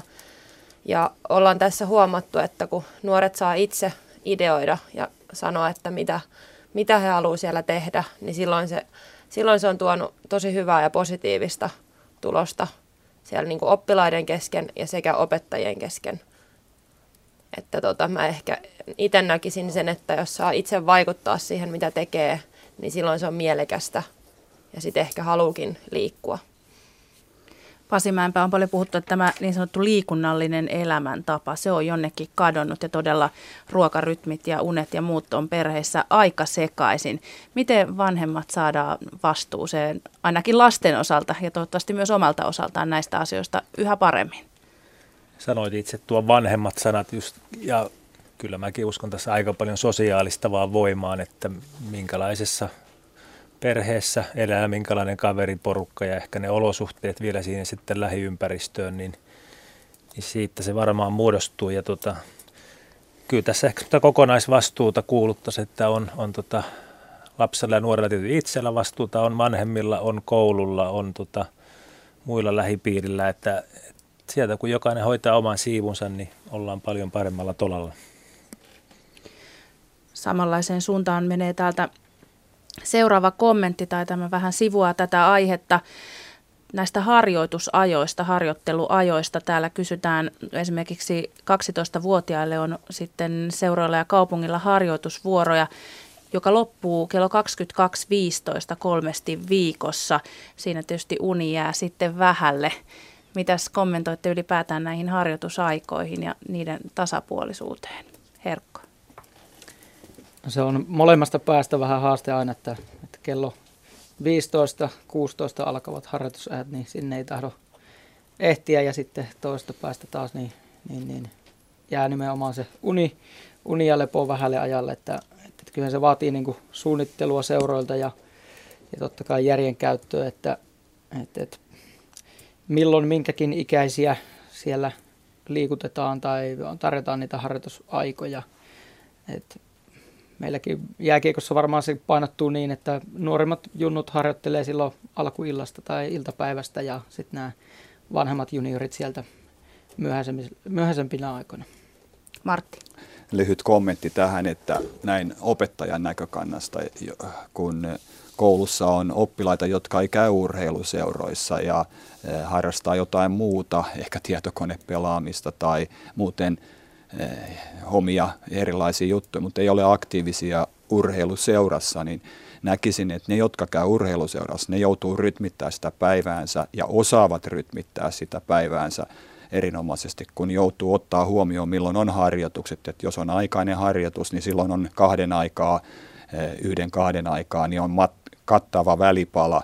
Ja ne osaa tämän paljon paremmin ja ne käyttää sen levon hyväkseen – suhteessa paljon paremmin kuin ei-urheiluseuroissa olevat nuoret. Joten näkisin, näkisin niin kuin sen suurena haasteena, että ei ainoastaan ajateltaisi liikkuvia lapsia, vaan ajateltaisiin myös niin kuin kokonaisuudessa lapsia. Ja kaikkihan lähtee siitä, että miten, miten, mitkä ne tottumukset on siellä kotona ja hyvät esikuvat on himassa, isot veljet, kaverit, kaikki muut. Tälleen se menee. Ja resurssit ovat tietysti ikuinen ongelma täällä. Yksi kommentti kertoo siitä, että esimerkiksi amerikkalaisen jalkapallon, jota voi harrastaa oikeasti minkä kokoiset ja näköiset ihmiset tahansa, mutta harjoituspaikat ja ajat ovat lähinnä niitä, jotka jäävät suurilta seuroilta ja lajeilta, mutta tämä on varmaan kaikkien hmm. niin sanotusti pienempien lajien ongelma. Otetaan sitten seuraava soittaja, joka on siellä valmiina, Pekka Järvinen Valkea Koskelta. Tervetuloa mukaan lähetykseen. Kiitoksia kovasti. Voit esittää kysymyksen vieraillemme. Joo, itse asiassa hyvin yksinkertainen kysymys. Minulla olisi varmaan paljonkin teidän kanssa keskusteltavaa, mutta kun uskon, että aika monta muutakin halukasta on, niin olen tota, liikuntapaikkamestari ammatiltani ja vastaan aika monesta liikuntapaikassa Valkeakoskella ja niiden teknisestä kunnossapidosta. Ja seurannut liikuntaa, ollut itse aika aktiivisesti mukana siinä jalkapallon puolella enimmäkseen mutta tota, vähän muutenkin joutunut sitten ammatinkin kautta seuraamaan. Niin kysymys kuuluu, miten asiantuntijat näkevät sen tilanteen, kun, kun tota Suomessakin pelataan joukkuelajeissa kaikissa ja yksilöurheilussakin lähesulkoon kaikissa on enemmän tai vähemmän, niin jo voisi sanoa, että kuusivuotiaasta lähtien niin Suomen mestaruuksista puhutaan ja, ja tavoitellaan Suomen mestaruuksia ja erilaisia mestaruuksia. Niin miten te koette sen, kuinka motivoivaa se on ja kumpi siinä on oikeasti se, joka sitä mestaruutta hamuaa, se urheilija vai se valmentaja? Pasi. Ihan en usko, että kovilla monessa lajissa ja onko juuri missään kuusivuotiaista Suomen mestaruus ja varmaan se yleisohje ja suositus on edelleen, että 13-vuotiailta ja nuoremmilla ei olisi Suomen mestaruuskilpailuja, jottei se arvo nousisi liian kovaksi ja ohjaisi sitä harjoittelua liian varhaisiin, varhaisiin tuota erikoistumisiin. Että, mutta tämä on varmaan kunnallisten viranhaltijoiden kannalta kyllä haastava yhtälö arvottaa näitä eri lajikulttuureja ja sitten kun tulee kilpailutapahtumia, niin onko ne sitten minkä luokan kilpailutapahtumia, kuka saa etuotto-oikeuden, että ei käy kateeksi kunnallisia viranhaltijoita. Niin, mutta ei tässä oikeastaan ole kysymys siitä, että onko, en mä niin viranhaltija, enkä mä viranhaltijakaan, mutta viranhaltijan näkökulmastakaan, vaan, sitä, vaan nimenomaan niiden lasten näkökulmasta, että tota, en mä nyt tarkoita, että Suomen mestaruuksista pelataan, mutta erilaiset mestaruudet on ja sitten on hopeasompaa ynnä muuta kaikkea tämmöistä, missä kuitenkin niin kuin se valmennus tähtää siihen, että tämä mestaruus voitetaan, olkoon se sitten millä nimellä tahansa ja kuinka tahansa. Kyllä mäkin sen tiedän, mitä siellä niin kuin on ja minkälaisia päätöksiä on tehty, mutta kuitenkin kun käytännössä seuraa sitä toimintaa tuossa kenttien laidalla ja niillä liikuntapaikoilla ja erilaisissa hiihtokeskuksissa ynnä muuta, niin tota, se harjoittelu tähtää kuitenkin siihen, että se mestaruus voitetaan. Ja monta kertaa, niin kuin on nähnyt tässä muutaman kymmenen vuoden aikana, että on puristettu niistä nuorista, erittäin lahjakkaista, lahjakkaista nuorista on puristettu ennen niin sanottua teini-ikää jo kaikki pihalla ja sitten tapahtuu tämä lopettaminen aika nopealla aikataululla ja menetetään aika kyvykkiä sitten, jotka varmasti toisella tapaa valmennettuna olisivat ehkä sitten olleet kullan arvoisia, jos mietitään niin kuin sitten sitä aikuisikin. Pasi, haluatko vielä kommentoida? Joo, 43 prosenttia lapsista ja nuorista on vuosittain urheiluseurassa mukana, eli erittäin laajaa toimintaa ja lajikirjo on laajaa ja laidasta laitaa mahtuu toteutuksia kyllä. Kuvaus on varmaan ihan paikkaansa pitävä, että löytyy myös näitä, jotka vähän turhan aikasi kuumenee tilanne lapsilla. Ja Dania, sinulla seuraavaksi. Joo, tota, itse on kyllä ihan samaa mieltä, että että tuossa jo melkein kymmenen vuotta ollut valmentajana mukana, mukana ja seurannut ja huomannut ja kokenut sen, että, että siellä kyllä tosiaan löytyy niitä, niitä seitsemänvuotiaista, niitä, jotka, jotka tota, havittelee sitä voittoa. Ja mun mielestä se on niin kuin itse ehkä näkisin, että se on niin kuin, tavallaan valmentajan itsetunnon pönkittämistä sitten niiden lasten, mm lasten puolesta tai niiden kautta. Ja mun mielestä tämän takia just tarvittaisiin enemmän niin kuin ammattimaista ohjaamista, jotka tietää, että, että mikä niille lapsille on hyväksi ja milloin se kilpailu niin kuin on oikeasti hyvä aloittaa. Ja sitten, että, että, niin kuin, että onko tarkoitus, että voitetaan 10-vuotiaaksi vuotiaaseen mennessä 15 mestaruutta ja lopetetaan 15-vuotiaana – vai se, että, että ehkä sitten vähän niin kuin rämmitääkin sitten siellä nuoremmissa ikäluokissa ja kuitenkin sitten saadaan, saadaan hyvää tulosta, pitkäaikaisia seuratoimijoita tai sitten ihan jopa huipputason urheilijoitakin niistä lapsista. Martti. Niin, nyt jos ruvetaan puhumaan siitä, mikä on niin kuin laadukasta valmennusta tai laadukasta liikuntakasvatusta, niin kyllähän eh, meillä tietoa on, miten lapsi ja nuori niin kuin kehittyy, joten jos se nyt eh, on hyvä pohtia niin kuin kilpailujen tai pelien määrää suhteessa siihen harjoittelun määrään. Ja jos me nyt lapsiurheilusta tiedetään se, että otetaan nyt esimerkki vaikka, että 6-8-vuotiailla on jo hermosto kehittynyt lähes 80 prosenttisesti. Tämä antaa meille sen kullanarvoisen tiedon, että jos urheilua halutaan viedä eteenpäin, niin meidän on harjoiteltava näitä koordinatiivisia taitotekijöitä ja taitoa, taitoa, taitoa ja paljon.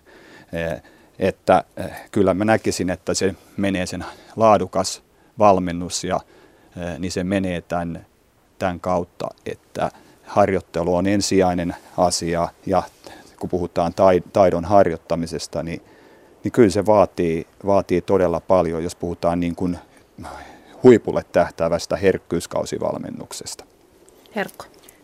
Joo, sen verran vielä, vielä palvelulajien edustajana, että, että se tavallaan, että miksi, miksi lapsi ja nuori tulee tuohon vaikka jääkiekon pariin, niin aika usein taustalla on, on se itse peli ja siitä nauttiminen ja, ja tota, niin sitten tavallaan se, että miten me ne pelitapahtumat järjestetään, niin varmaan siinä on vielä niin kuin mietittävää just, että ettei liian aikaisessa vaiheessa pelkästään korostaa sitä voittamista, vaikka aina se on mukavampaa voittaa kuin hävitä, mutta kun siinä on molemmilla, molemmin puolin aina kasvun paikkaa sitten, että, että se on enemmän semmoinen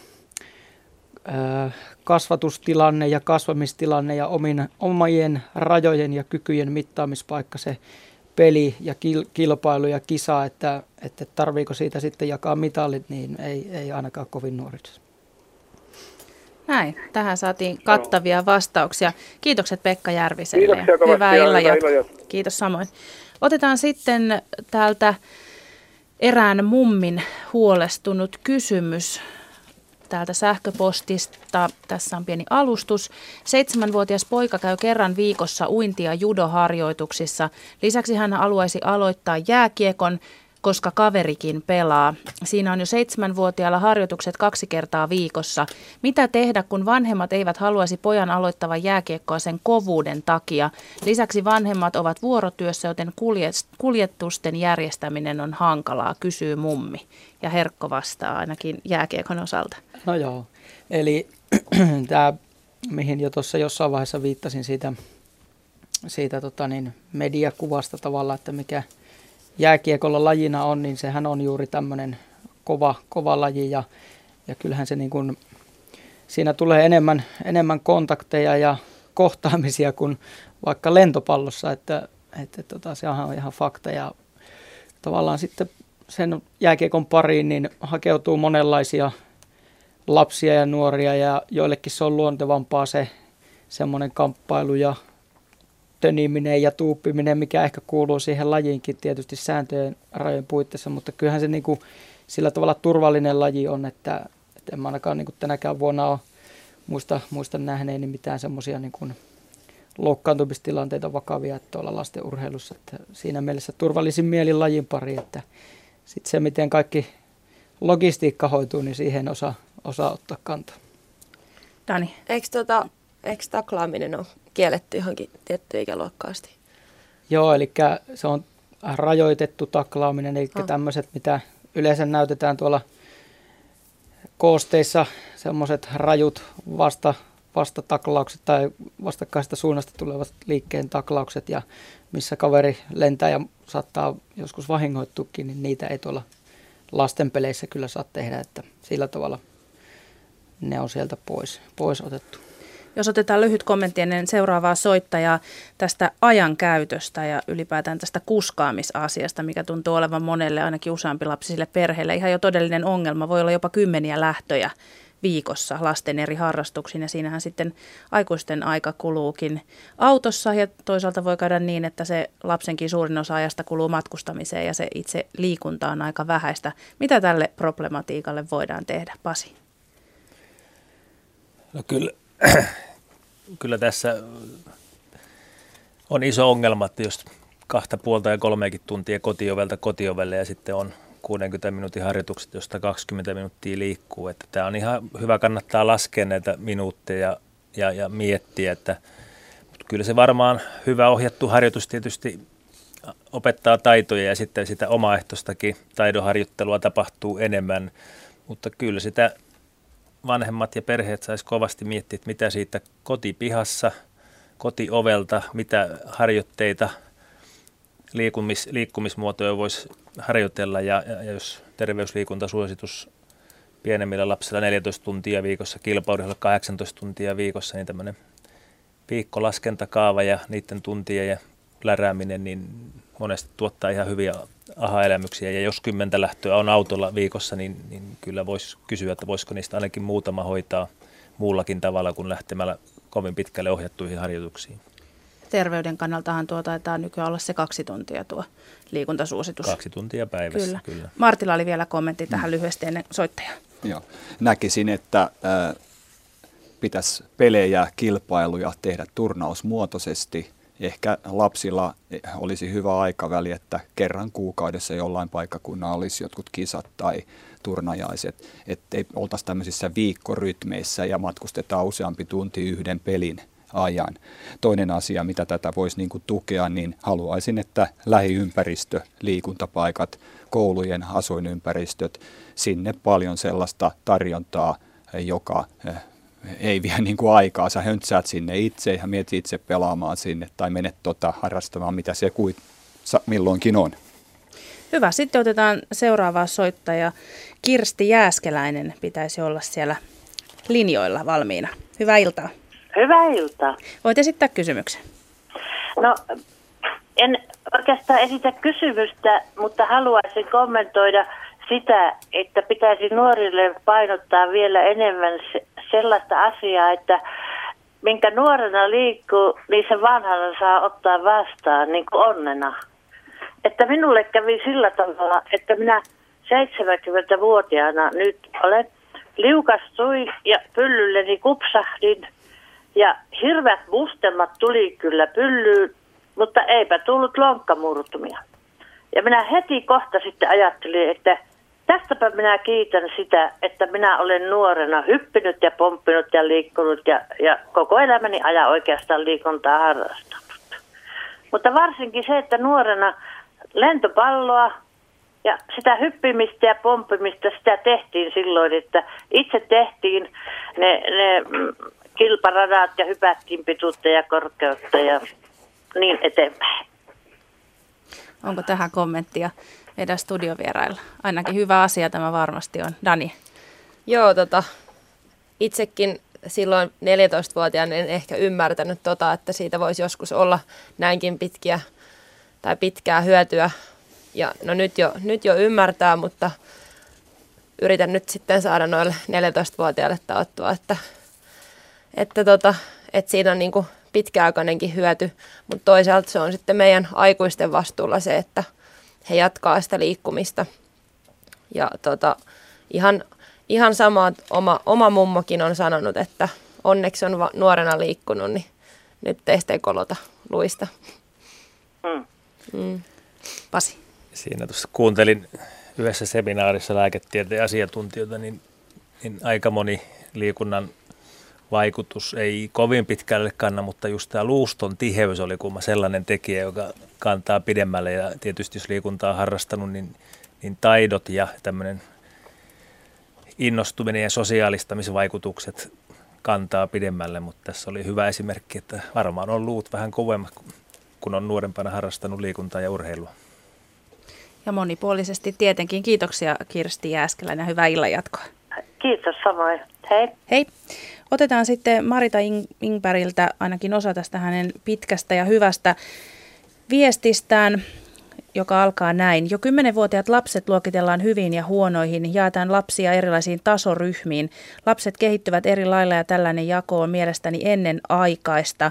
Totta kai lapset ja nuoret, jotka luokitellaan B-ryhmään, kokevat, että eivät ole tarpeeksi hyviä ja näin into sammuu liian varhain. Monessa la- lajissa lupaavaa nuorta pidetään jo valmiina maailmanmestarina ja varsinkin lasten vanhemmille pitäisi laittaa jäitä hattuun.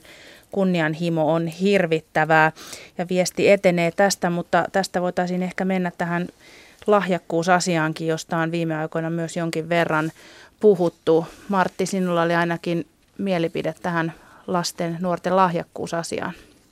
No ensinnäkin niin halusin, että tämä studioväki määrittelisi ja kertoisi oman kantansa tästä, miten, miten te koette, että mitä lahjakkuus on, ennen kuin vastaan itse tästä lyhyesti. Nani. No mun mielestä lahjakas on sellainen sen lapsi tai nuori, jolla on ehkä paremmat, paremmat edellytykset johonkin, mutta, mutta hän niin kuin sanotaan, että että etumatka, mutta ei ehkä niin kuin tarkoita sitä, että, että hänen ei tarvitsisi tehdä asian eteen mitään töitä. No joo, varmaan tuossa se kiteytyy, eli se loppuviimeksi se työmäärä ja, ja se motivaatio, millä tekee jotain asiaa, niin, niin, niin niistä varmasti tulee näitä, mistä puhutaan sitten lahjakkuuksia tai mit, kenestä jalostuu näitä huippuurheilijoita ja kaikkien taustalla on se kova intohimo ja motivaatio tekemiselle, eli semmoinen synnynnäinen lahja ehkä saadaan, jota sitten jalostamalla syntyy sitä lahjakkuutta. Pasi. Joo, tämä keskustelu lahjakkuuden ympärillä niin on ollut vähän yksipuolista ja fyysismotorisiin asioihin painottuvaa ja tässä menee helposti puurot ja vellit sekaisin, että se, joka on nopeasti ehtinyt harjoittelemaan paljon, niin se yleensä luokitellaan lahjakkaammaksi kuin sitten semmoinen, joka tulee vasta vähän myöhemmin mukaan ja se ei, se ei ihan näin helppoa se luokittelu, että se lahjakkuus on monitasoinen ja vaikea asia, mutta enemmän pitäisi näitä psyykkis-sosiaalisia puolia arvioida. Onko pitkäjänteinen, keskittymiskykyinen, innostunut, jopa vahvatahtoinenkin asioihin, niin kun ne tulee sähän fyysismotoristen asioiden rinnalle, niin ollaan jo vähän pidemmällä. No niin, tässähän tuli hyvä, hy, hyviä kommentteja tämän lahjakkuuden määrittäisiin. Kyllä mun lähtökohta on niin kuin ajattelu sille, että jokainen lapsi ja nuori on lahjakas ja lahjakkuutta on todellakin niin kuin monella osa-alueella. Että kyllä se niin on, että aivan totta, että nämä fyysismotoriset taidot on Suomessa niin kuin yliarvostettu sillä lailla, että katsotaan sellainen, jolla ei ole yhtä hyvät fyysismotoriset taidot, niin saattaa olla näin, että sillä on jotain muuta, millä se täydentää se sosiaalinen tai joku mentaalinen eh, puoli on erittäin vahva tai joku hahmottamiskyky tai joku tämän tyyppinen asia, että se ei ole pelkkää niin nopeutta ja ketteryyttä ja tämä pitää huomioida eh, ja joukkueet ja lapset on lahjakkaita monessa, monella eri taholla. Näin, otetaan täältä sitten yksi koululiikuntaa sivuava kommentti. Niitä on melko paljonkin täällä puoleen ja vastaan. Osa kokee, että koululiikunta motivoi ja osa taas kertoo, että koululiikunta tappoi innon ja vasta vanhemmalla iällä löytänyt uudestaan. Se on varmaan hyvin henkilökohtainen kokemus jokaiselle, mutta täällä sivutaan terveystietoa. Nuorten isänä väitän, että terveystieto nykyisessä muodoissaan on täysin huuhaa aine. Tunneilla puhutaan itsestäänselvyyksiä. Oppiaineen luettuaan pitää ymmärtää perusteet muun muassa treeniohjelman teosta, sykemittarin tiedosta, riittävästä ravitsemuksesta ja niin edelleen. Martti, mitäs kommentoisit tähän terveystietoasiaan? Hmm. Kun itse kävin kauan kauan sitten koulua, niin terveystieto käsitti itse asiassa niin kuin tietoa, jota opettaja kertoi sieltä edestä totuuksia, että älä polta röökiä ja, ja, ja yritä syödä terveellisesti sun muuta tällaista näin. Nykyisin käsitteenä terveystieto jaetaan niin kuin edelleen on olemassa nämä tiedot, nämä kognitiot, et, mutta puhutaan terveyskäyttäytymisestä ja siinä niin kuin terveysasenteet ja, ja sitten terveysvalinnat – ja kysymyshän tässä on siitä, että miten me jokainen niin kuin nuori, miten me tavallaan, miten nuori elää, mitä valintoja se tekee arjessaan ja tällä tavalla se muokkaa sitä omaa terveyttä. Miten se asennoituu vähän uneen, miten se asennoituu terveelliseen ruokaan, miten se asennoituu liikkumiseen. Et se, on, se on erittäin tärkeä asia, jos katsoo meidän yhteiskuntaa tänä päivänä – lapsia, passivoituneita lapsia ja sitten meillä on tämä ääripää, jotka on erittäin hyviä näissä terveyteen liittyvissä asioissa. Me halutaan niin kuin koulumaailmassa ainakin niin kuin kaventaa tätä kuilua, että useampi on kiinnostunut tästä ja tätä kuvaa esimerkiksi oman lukionkin nyt viime viikolla oleva terveystiedon ylioppilaskirjoitukset. Se on erittäin suosittu kirjoittaa reaaliaineena terveystietoja. Terveystiedon kirjoitusmäärä kasvaa koko ajan ja kiinnostusta tuntuu olevan terveystietoa kohtaan, mikä on erittäin positiivinen asia koko Suomelle. Meillä on vielä vajaa puoli tuntia aikaa keskustella lasten ja nuorten liikunnasta. Puhelinnumero on 02 03 600. Voitte esittää kysymyksenne ja sähköpostitsekin ehtii vielä mukaan osoitteessa radio.suomi at yle.fi.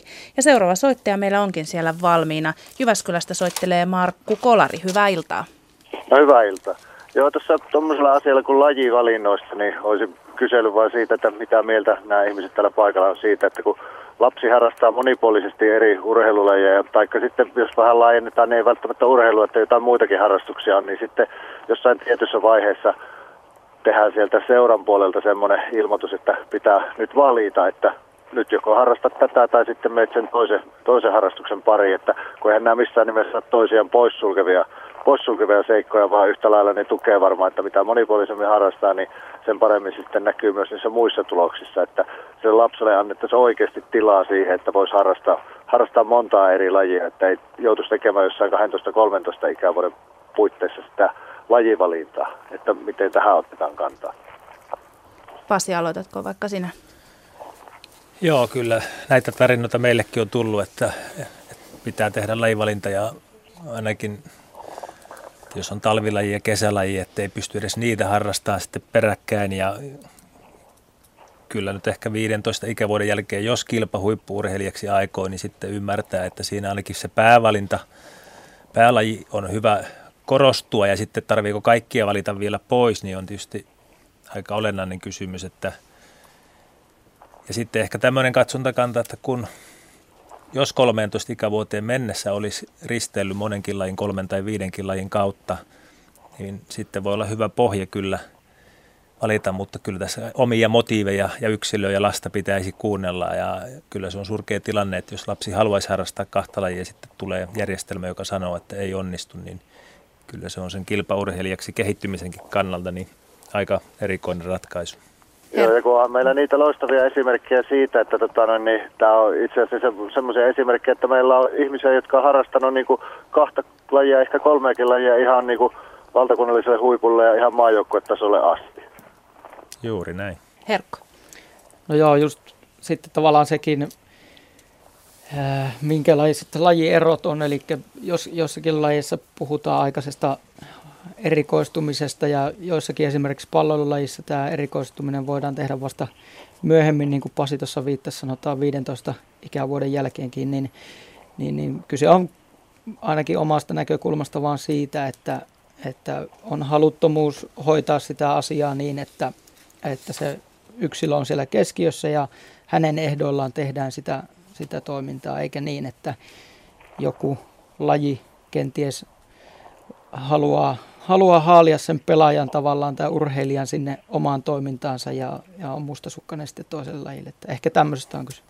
Niin ja mun mielestä se menee, siinä vaiheessa se menee ihan tosi hyvin, jos se menee niin kuin se yksilön kautta, että siinä ajatellaan, ajatellaan tätä ihmistä itseensä, mutta jos se menee sen lajin kautta, että lapsia voi olla, niin kuin, että on ihan tosi lahjakas, on useammassakin kuin yhdessä lajissa, niin silloinhan se niin kuin poissulkee sen mahdollisuuden, että miksei se voisi harrastaa myös sitä toista lajia, jos se kerran siitä huolimatta pärjää tässä toisessa lajissa, että silloinhan siinä vaan ajatellaan oikeastaan sitä seura-asiaa. Että kyllähän ne lapset sitten jossain vaiheessa itse varmasti valikoituu, onko se sitten se ikäraja 15, 16, 17, mikä hyvänsä, mutta ne lapset varmasti sitten valikoituu sen lajin pariin, missä ne parhaiten pärjää, jollei ne pärjää niissä kaikissa. Martin. Lyhyt kommentti vaan tähän, että äh, tällainen kyseinen valmentaja tai tämmöinen opettaja, joka vetää ryhmäänsä tällaisilla niin sanottua vanhanaikaisilla metodeilla, että pakotetaan sitoutumaan, kun nykyaikainen valmentaminen tai valmennusoppi, niin se, se on muuttunut niin paljon, jossa niin kuin enemmän sanotaan näin, että annetaan mahdollisuus tilaa kasvaa siihen sitoutumiseen ja tuetaan sitä, sitä asiaa. Että pakottamalla ei ole hyvä ja viime kädessä lapsi valitsee tämän juttunsa ja pois pois sellaisesta seurasta, jossa niin pakotetaan ja tehdään, vaan semmoiseen seuraan, missä on tilaa kasvaa siihen juttuun. Ei muuta. Aivan.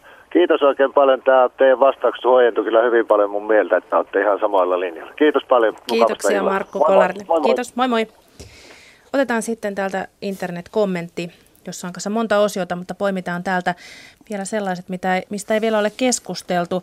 Viesti kuuluu näin. Lapsen fyysistä kehitystä seurataan neuvolassa seitsemänvuotiaaksi. Sen jälkeen en ole kuullut otollisista eri ominaisuuksien kehitystä seurattavan niin, että jokainen saa harjaannusta optimiaikaan.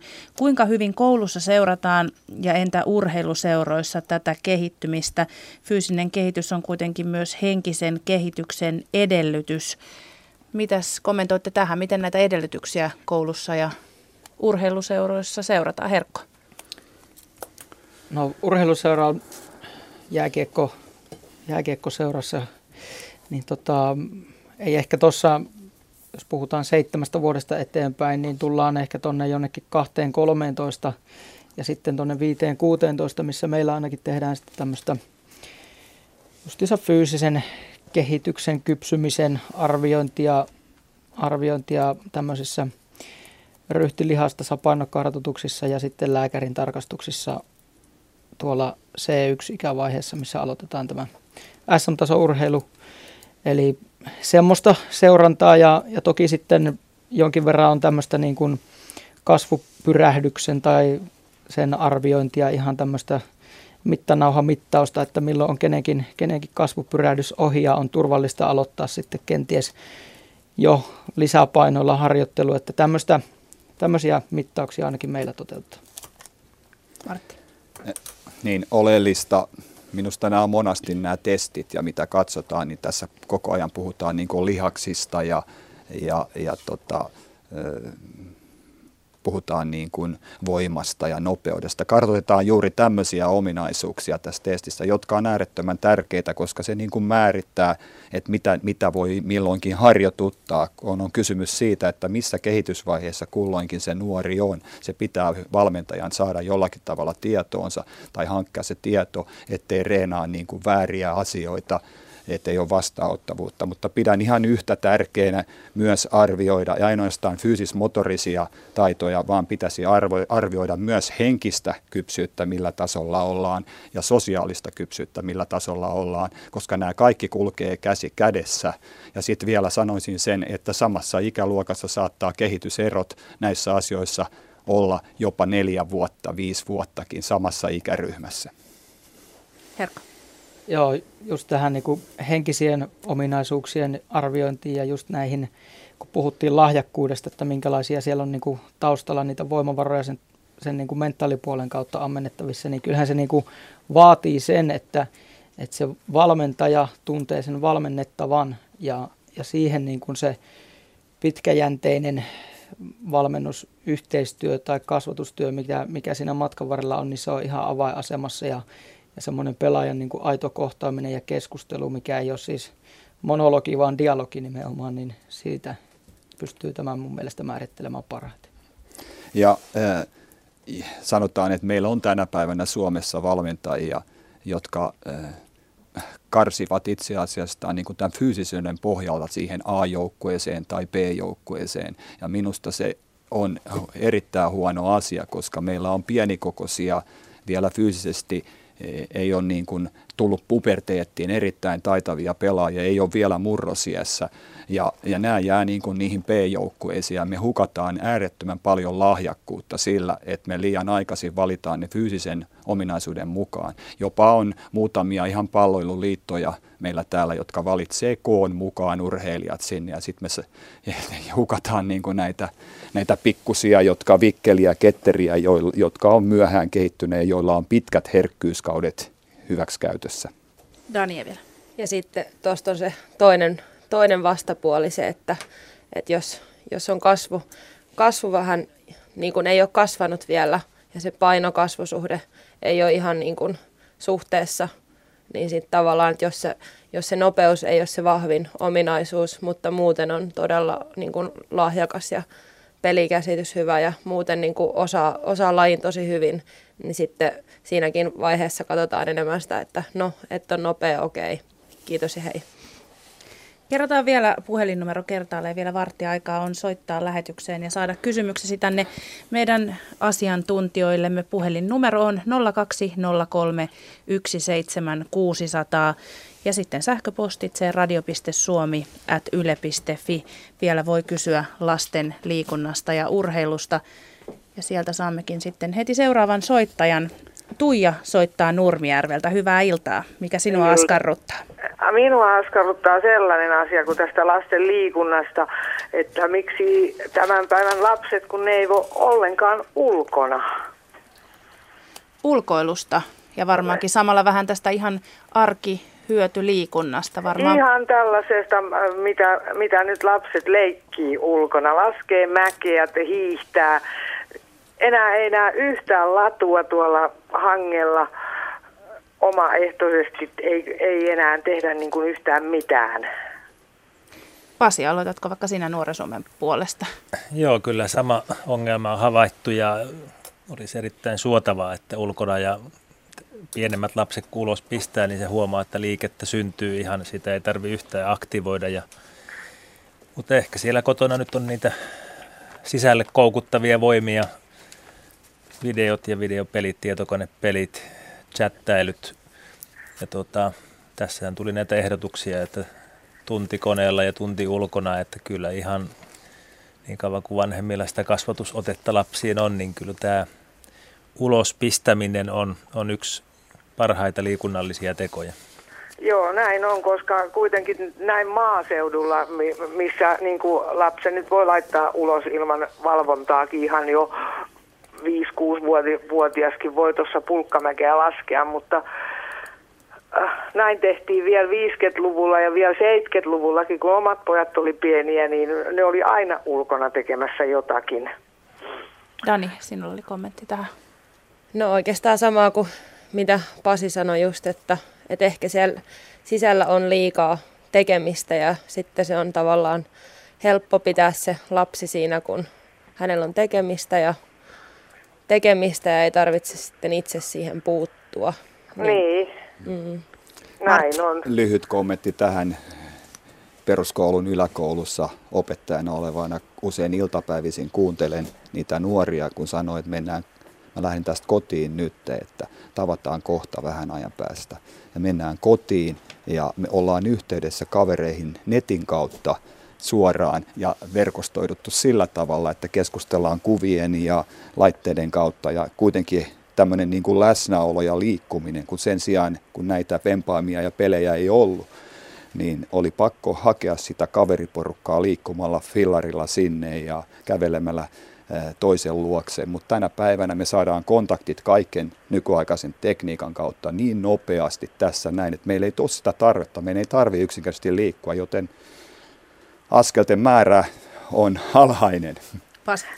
Niin kyllä tässä kaverit tuli niin kuin varmaan yhtenä liikkeelle panevana voimana, että jos tämmöiset tuttava perheet, jossa lapset sitten on keskenään, niin tekisi yhteissopimuksia kellona josta tai muuta, että nyt on se hetki, niin sitten kyllä ne paremmin porukassa viihtyy siellä, kun nyt ne taitaa risteillä sitten aina sinne kotiin, jossa on vielä peliaikaa jäljellä, niin kyllä tässä kannattaa näitä fiksuja ratkaisuja löytää. Näin on. Laitetaan pallo koteihin enemmän kuin kouluihin. Kyllä, kiitokset Tuijalle kysymyksestä. Ja jatketaan tästä sen verran, ennen kuin otetaan seuraava puhelu, että minkä verran Pasi ja Herkko ehkä ainakin voivat vastata tähän. Vanhemmat sortuvat nykyään siihen, että kiireisten aikataulujen takia lapset viedään urheiluseura harrastuksiin, he ovat siellä tunnin ja sen jälkeen loppuaika lapset saavat tehdä mitä vaan. Ei valvota sitä jäljelle jäävää aikaa, johon sitä arkiliikuntaa ja leikkimistä ja muuta mahtuisi. Herkko. No tota, niin, kyllähän siinä varmasti eroja hirvittävästi on perheiden välillä, että että, että osa on ottanut tosi hyvin koppia tai jo ollut luonnostaan semmoinen, että semmoinen niin kuin, semmoista arvot ja rajat siinä toiminnassa, että, että se on tavallaan automaatio, että sitä liikuntaa ja ulkoilua siellä niin kuin lapsilla on päiväsisällössä, mutta joissakin tapauksissa tietysti sitten se lapsi sanelee hyvin pitkälti vanhemmilleen, että mitä hän milloinkin tekee ja silloin ollaan tultu semmoisiin ristiriitoihin, että, että, että ihmetellä, että miksi se, miksi se lapsi ei, ja nuori ei kehity, kehity, vaikka hän käy täällä urheiluseuratoiminnassa ja, ja sitten se onkin kuitenkin siitä muusta ajasta johtuvaa. Että. Kyllä tämmöistä ulkoistamismentaliteettia enemmän tapaa ja on kiireisiä aikatauluja ja onko se jonkinnäköistä uskoa laatuaikaan, mutta jotkut seuratkin voi ehkä sitten sitä korostaa, että tuomalla tänne niin asia hoidettu, mutta kyllä se, että seuraharjoitukset eivät yksin riitä, että siinä tarvitaan monia toimia sitten vielä omaehtoisesti. Otetaan tähän kohtaan puhelu. Meillä on täällä soittajalinjalla. Juha soittaa Joensuusta. Tervetuloa hyvää lähetykseen. Kiitos ja hyvää iltaa. Hyvää iltaa. Tässä tuota, saako ensin purppasta? Mi- saako mitä? Saako ensin purppasta? Eli vähän, vähän, vähän tuota, kertoo mielipiteitä. No vähän saa kyllä, kiitos. Oh, ohjelmaa kuunnellessa, niin tuota, väkisin on tullut semmoinen, tota, ja tässä muutaman lapsen isänä niin semmoinen tuota noin, niin mielipide, että tämän päivän niin kun, tämä liikkuminen, urheilu, myös sitten kulttuuri, niin tuota, kummassakin tänä päivänä tähdätään semmoiseen suorittamisen kautta tavoitteisiin. Eli ei ole semmoista tavoitteetonta tekemistä kummassakaan. Ja nyt jos on lahjakas lapsi ja nuori, joka tuota, haluaa vaan niin kuin tehdä sitä, mitä hän kokee itselle hyväksi ja on lahjakas, niin tuota, se monta kertaa loppuu sitten siihen, että pitäisi tuota, mennä siihen tavoitteellisuuteen ja siinä tuleekin sitten monta kertaa se, että jos nuorella tai lapsella ei ole siihen haluja, niin hän ei voi sitten jatkaa lajissa. Ja, miten paljon tämmöinen tuota, nyt sitten niin kuin poistaa lapsia siitä semmoisesta iloisesta tekemisestä siihen suorittavaan tekemiseen. Martti. No, minusta sulla oli erittäin hyvä kysymys ja äh, onneksi olkoon, että mietit tätä asiaa tältä kannalta. Äh, nythän voi niin kuin miettiä tätä urheilua tai muutakin elämää, että, että mikä tässä nyt on se juttu, onko se se tavoite, joka ohjaa tätä toimintaa vai onko se itse se tehtävä, että onko niin kuin tehtävä suuntautunut. Ja kyseessä oleva tämmöinen lapsi, joka harrasta, haluaa harrastaa jotain liikuntajuttua, niin hänestä se tehtävä, se siinä matka, sitä tekeminen on sitä hauskaa, eikä ole tällaista tavoitteisuutta samalla lailla sen suhteen. Ehkä tavoitteella omaa potentiaalia pitää hauskaa, että on kiva oppia jotain asioita. Tämä on, tämä on, tämä on äärettömän tärkeä asia tietää. Sitten miten täh, mitä tähän niin kuin voisi tavallaan vielä liittää, niin tiedän toimivia esimerkiksi alakoulujen yhteydessä eka-tokaluokkaiselle järjestettyviä iltapäiväkerhotoimintaa tai tämmöistä niin kuin vahtitoimintaa tai muuta, joissa on niin kuin urheiluseurat tai eri kulttuurijärjestöt mukana, jotka monipuolisesti hoitaa tämmöistä näin, ja sieltä vanhemmat käyvät ne hakemassa. Näiden lasten vireystaso kun ne päivittäin menee sinne ja ne haetaan koulusta sinne ja pyöritetään tätä hommaa. Siellä on liikuntaa paljon, siellä tehdään läksyt yhdessä, siellä syödään terveinen välipala ja vanhemmat hakevat sen pois. Se on loistavaa toimintaa. Koulujen pitäisi avata ovensa iltapäivällä erilaiseen toimintaan. Että se toiminta on niin mukaansa tempaava, joka kohtaa niin kuin nuorisokulttuuri, että sinne on kiva jäädä sekä hengailemaan että tekemään jotain mielekästä. Ja kouluelämä pitäisi pystyä järjestämään kahdeksan ja ja tota 16 17 välisestä toimintaa, joka tarjoaisi enemmän mahdollisuuksia ja pois tästä järjestelmästä, että se päättyy kahdelta tai kolmelta ja äkkiä kotiin. Et pitää olla houkutuksia ja mahdollisuuksia. Joo, ja tämä jossain vaiheessa häviää. Ja sitten toinen asia, minkä mä oon, tämä on nyt mun mielipide ja voin olla väärässä, mutta siis niin paljon kuin raha merkitsee tänä päivänä ensinnäkin harrastustoiminnassa – niin se on myös tähän tavoitteellisuuteen ja siihen tähtäämiseen, koska nyt ajatellaan esimerkiksi paikkakuntakohtaisia urheilulajeja, niin, niin sehän on, se ei ole pelkästään siitä, että tuota, siellä olisi hyvät niin kuin harrastajaohjaajat, vaan nyt kun tänäkin iltana on puhuttu valtavasti siitä, että saadaan huippuluokan valmennusta, saadaan ohjaajia.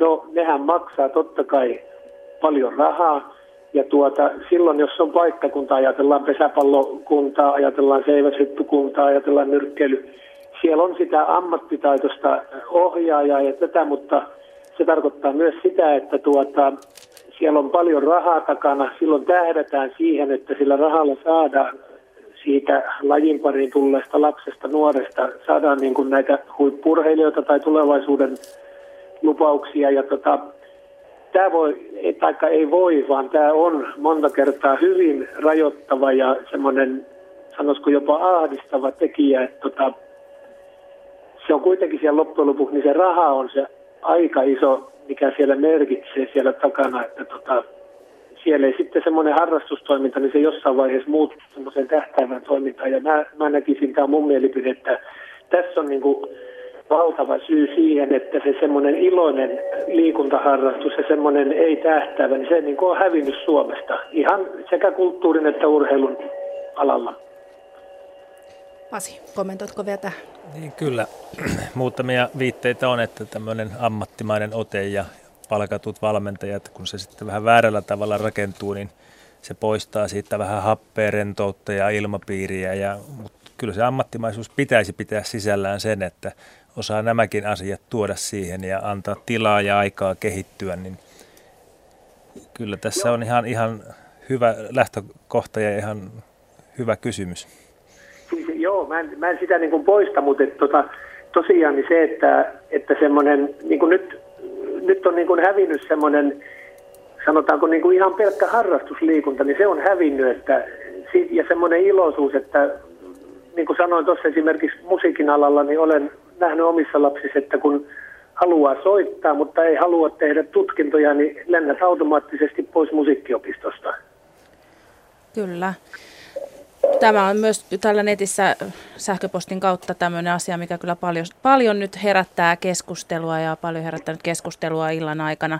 Kilpailuhenkisyys vastaan tämä pelkkä harrastaminen ja liikunnan ilo. Kiitoksia tästä hyvästä kysymyksestä ja kommentoinnista, Juha. Kiitos ja hyvää illan jatkoa. Kiitos samoin.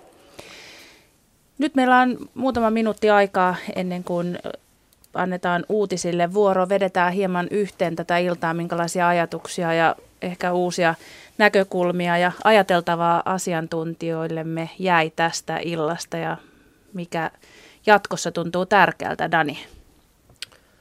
No mun mielestä just, just tämä, niin että otetaan, otetaan vastuu siitä lapsen ja nuoren liikkumisesta ihan sieltä kotoa asti ja ei siirretä sitä taholle X, vaan että ihan itse, itse ruvetaan toimeen ja ainakin oma, omalla kohdalla on ihan tämmöinen esimerkki, että kun kotona, kato, kotona kannustettiin siihen, että pyöräile harkkoihin, pyöräile kouluun ja pyöräile mihin vaan, niin se on ihan nykyäänkin vielä semmoinen, että mieluummin pyöräilee, kun menee sitten bussilla tai autolla, autolla joka paikkaan. Mutta tota, niin, että siinä varmaan Herkko. tärkein. Herkko, mitä sinulle jäi mieleen? Varmasti ne, mitä tässä nyt muutaman kerran ainakin sivuttiin ja todettiin, että kyllä se niin kuin lapsi ja nuori on siellä, pitäisi olla siinä keskiössä siinä toiminnassa ja, ja sitten me, me muut autetaan siinä ympärillä sitten, että se toiminta on mielekästä. Ja sitten tavallaan se, että että tuossa todettiin, että, että me otetaan vastuuta, mutta kyllähän ne, ei ne lapset ja nuoret ole tyhmiä, että kyllä ne itse pystyy itsestään myös ottamaan vastuuta ja, ja luomaan sitä toimintaa ja, ja tavallaan semmoinen niin kuin liian, liian tota niin, suuri rajoittaminen tai ohjaaminen ja organisointikin voi tappaa paljon luovuutta ja iloa siitä toiminnasta, että ehkä semmoinen viesti. Martti. No, tämähän oli täysin niin kuin sillä tavalla odotettavissa, että minkä tyyppisiä asioita me keskustellaan, mutta kyllä mä tässä näkisin, että meidän pitää välittää niin kuin tästä harrasteurheilusta. Tämä viimeinen puhelinsoittaja oli se, johon me on lapsia paljon, jotka vain muutama, jos sanotaan, että tuhannen lapsen koulussa tai määrässä, niin yksi, kaksi lasta liikunnassa, jotka, jotka niin kuin on niin kuin todella semmoisia liikunnallisesti lahjakkaita. Kaikki muut on niin kuin kelpo liikkuja ja vielä sanoisin tähän loppuun sen, että suhtautuminen omaan osaamiseen ratkaisee, millaiseksi se itsensä kokee liikunnassa. Ja meidän pitää sitä pönkittää niiden itsetuntoa ja kasvattaa. Liikunta on, on hyvä lääke terveelliseen hyvään elämään ja sillä ei voida nujertaa lasten ja nuorten itsetuntoa. On, on mentävä pelaajia tai on mentävä näitä nuoria vastaan, kohdattava ne ei tarvi juosta silloin heidän perässään tuolla iltaisin, että mitä ne on tekemässä. Kiitos. Pasi, vielä lyhyesti. Joo, monipuolisia puheluja ja moni eri puolilta koulua sivuttiin liik- liikuntaa, liikkumista, urheilua, harrastemielessä, kilpamielessä, kotia ja perheitä. Ja kyllä tämä kuvastaa mun mielestä tätä aikaa, että, että meidän pitää miettiä monia erilaisia ratkaisuja erilaisiin motiiveihin. Ja meillä on tota, moniarvoinen kulttuuri tänään ja taitaa olla vielä kymmenenkin vuoden päästä, että täällä ei ole enää yhtä tahoa, joka voisi nämä ratkaista, vaan se monen eri osatekijän summassa yhdessä tehdään töitä, niin, niin kyllä tässä Suomesta voi tulla vielä maailman liikkuvin kansa, jos näin halutaan. Kiitokset Pasi Mäenpää, Herkko Koski, Martti Iivonen ja Daniel Jokinen mielenkiintoisesta illasta. Jatketaan keskustelua lasten ja nuorten liikunnasta, liikutaan itse ja laitetaan lapset keväällä liikkumaan. Hyvää illan jatkoa. Kiitos. Kiitos.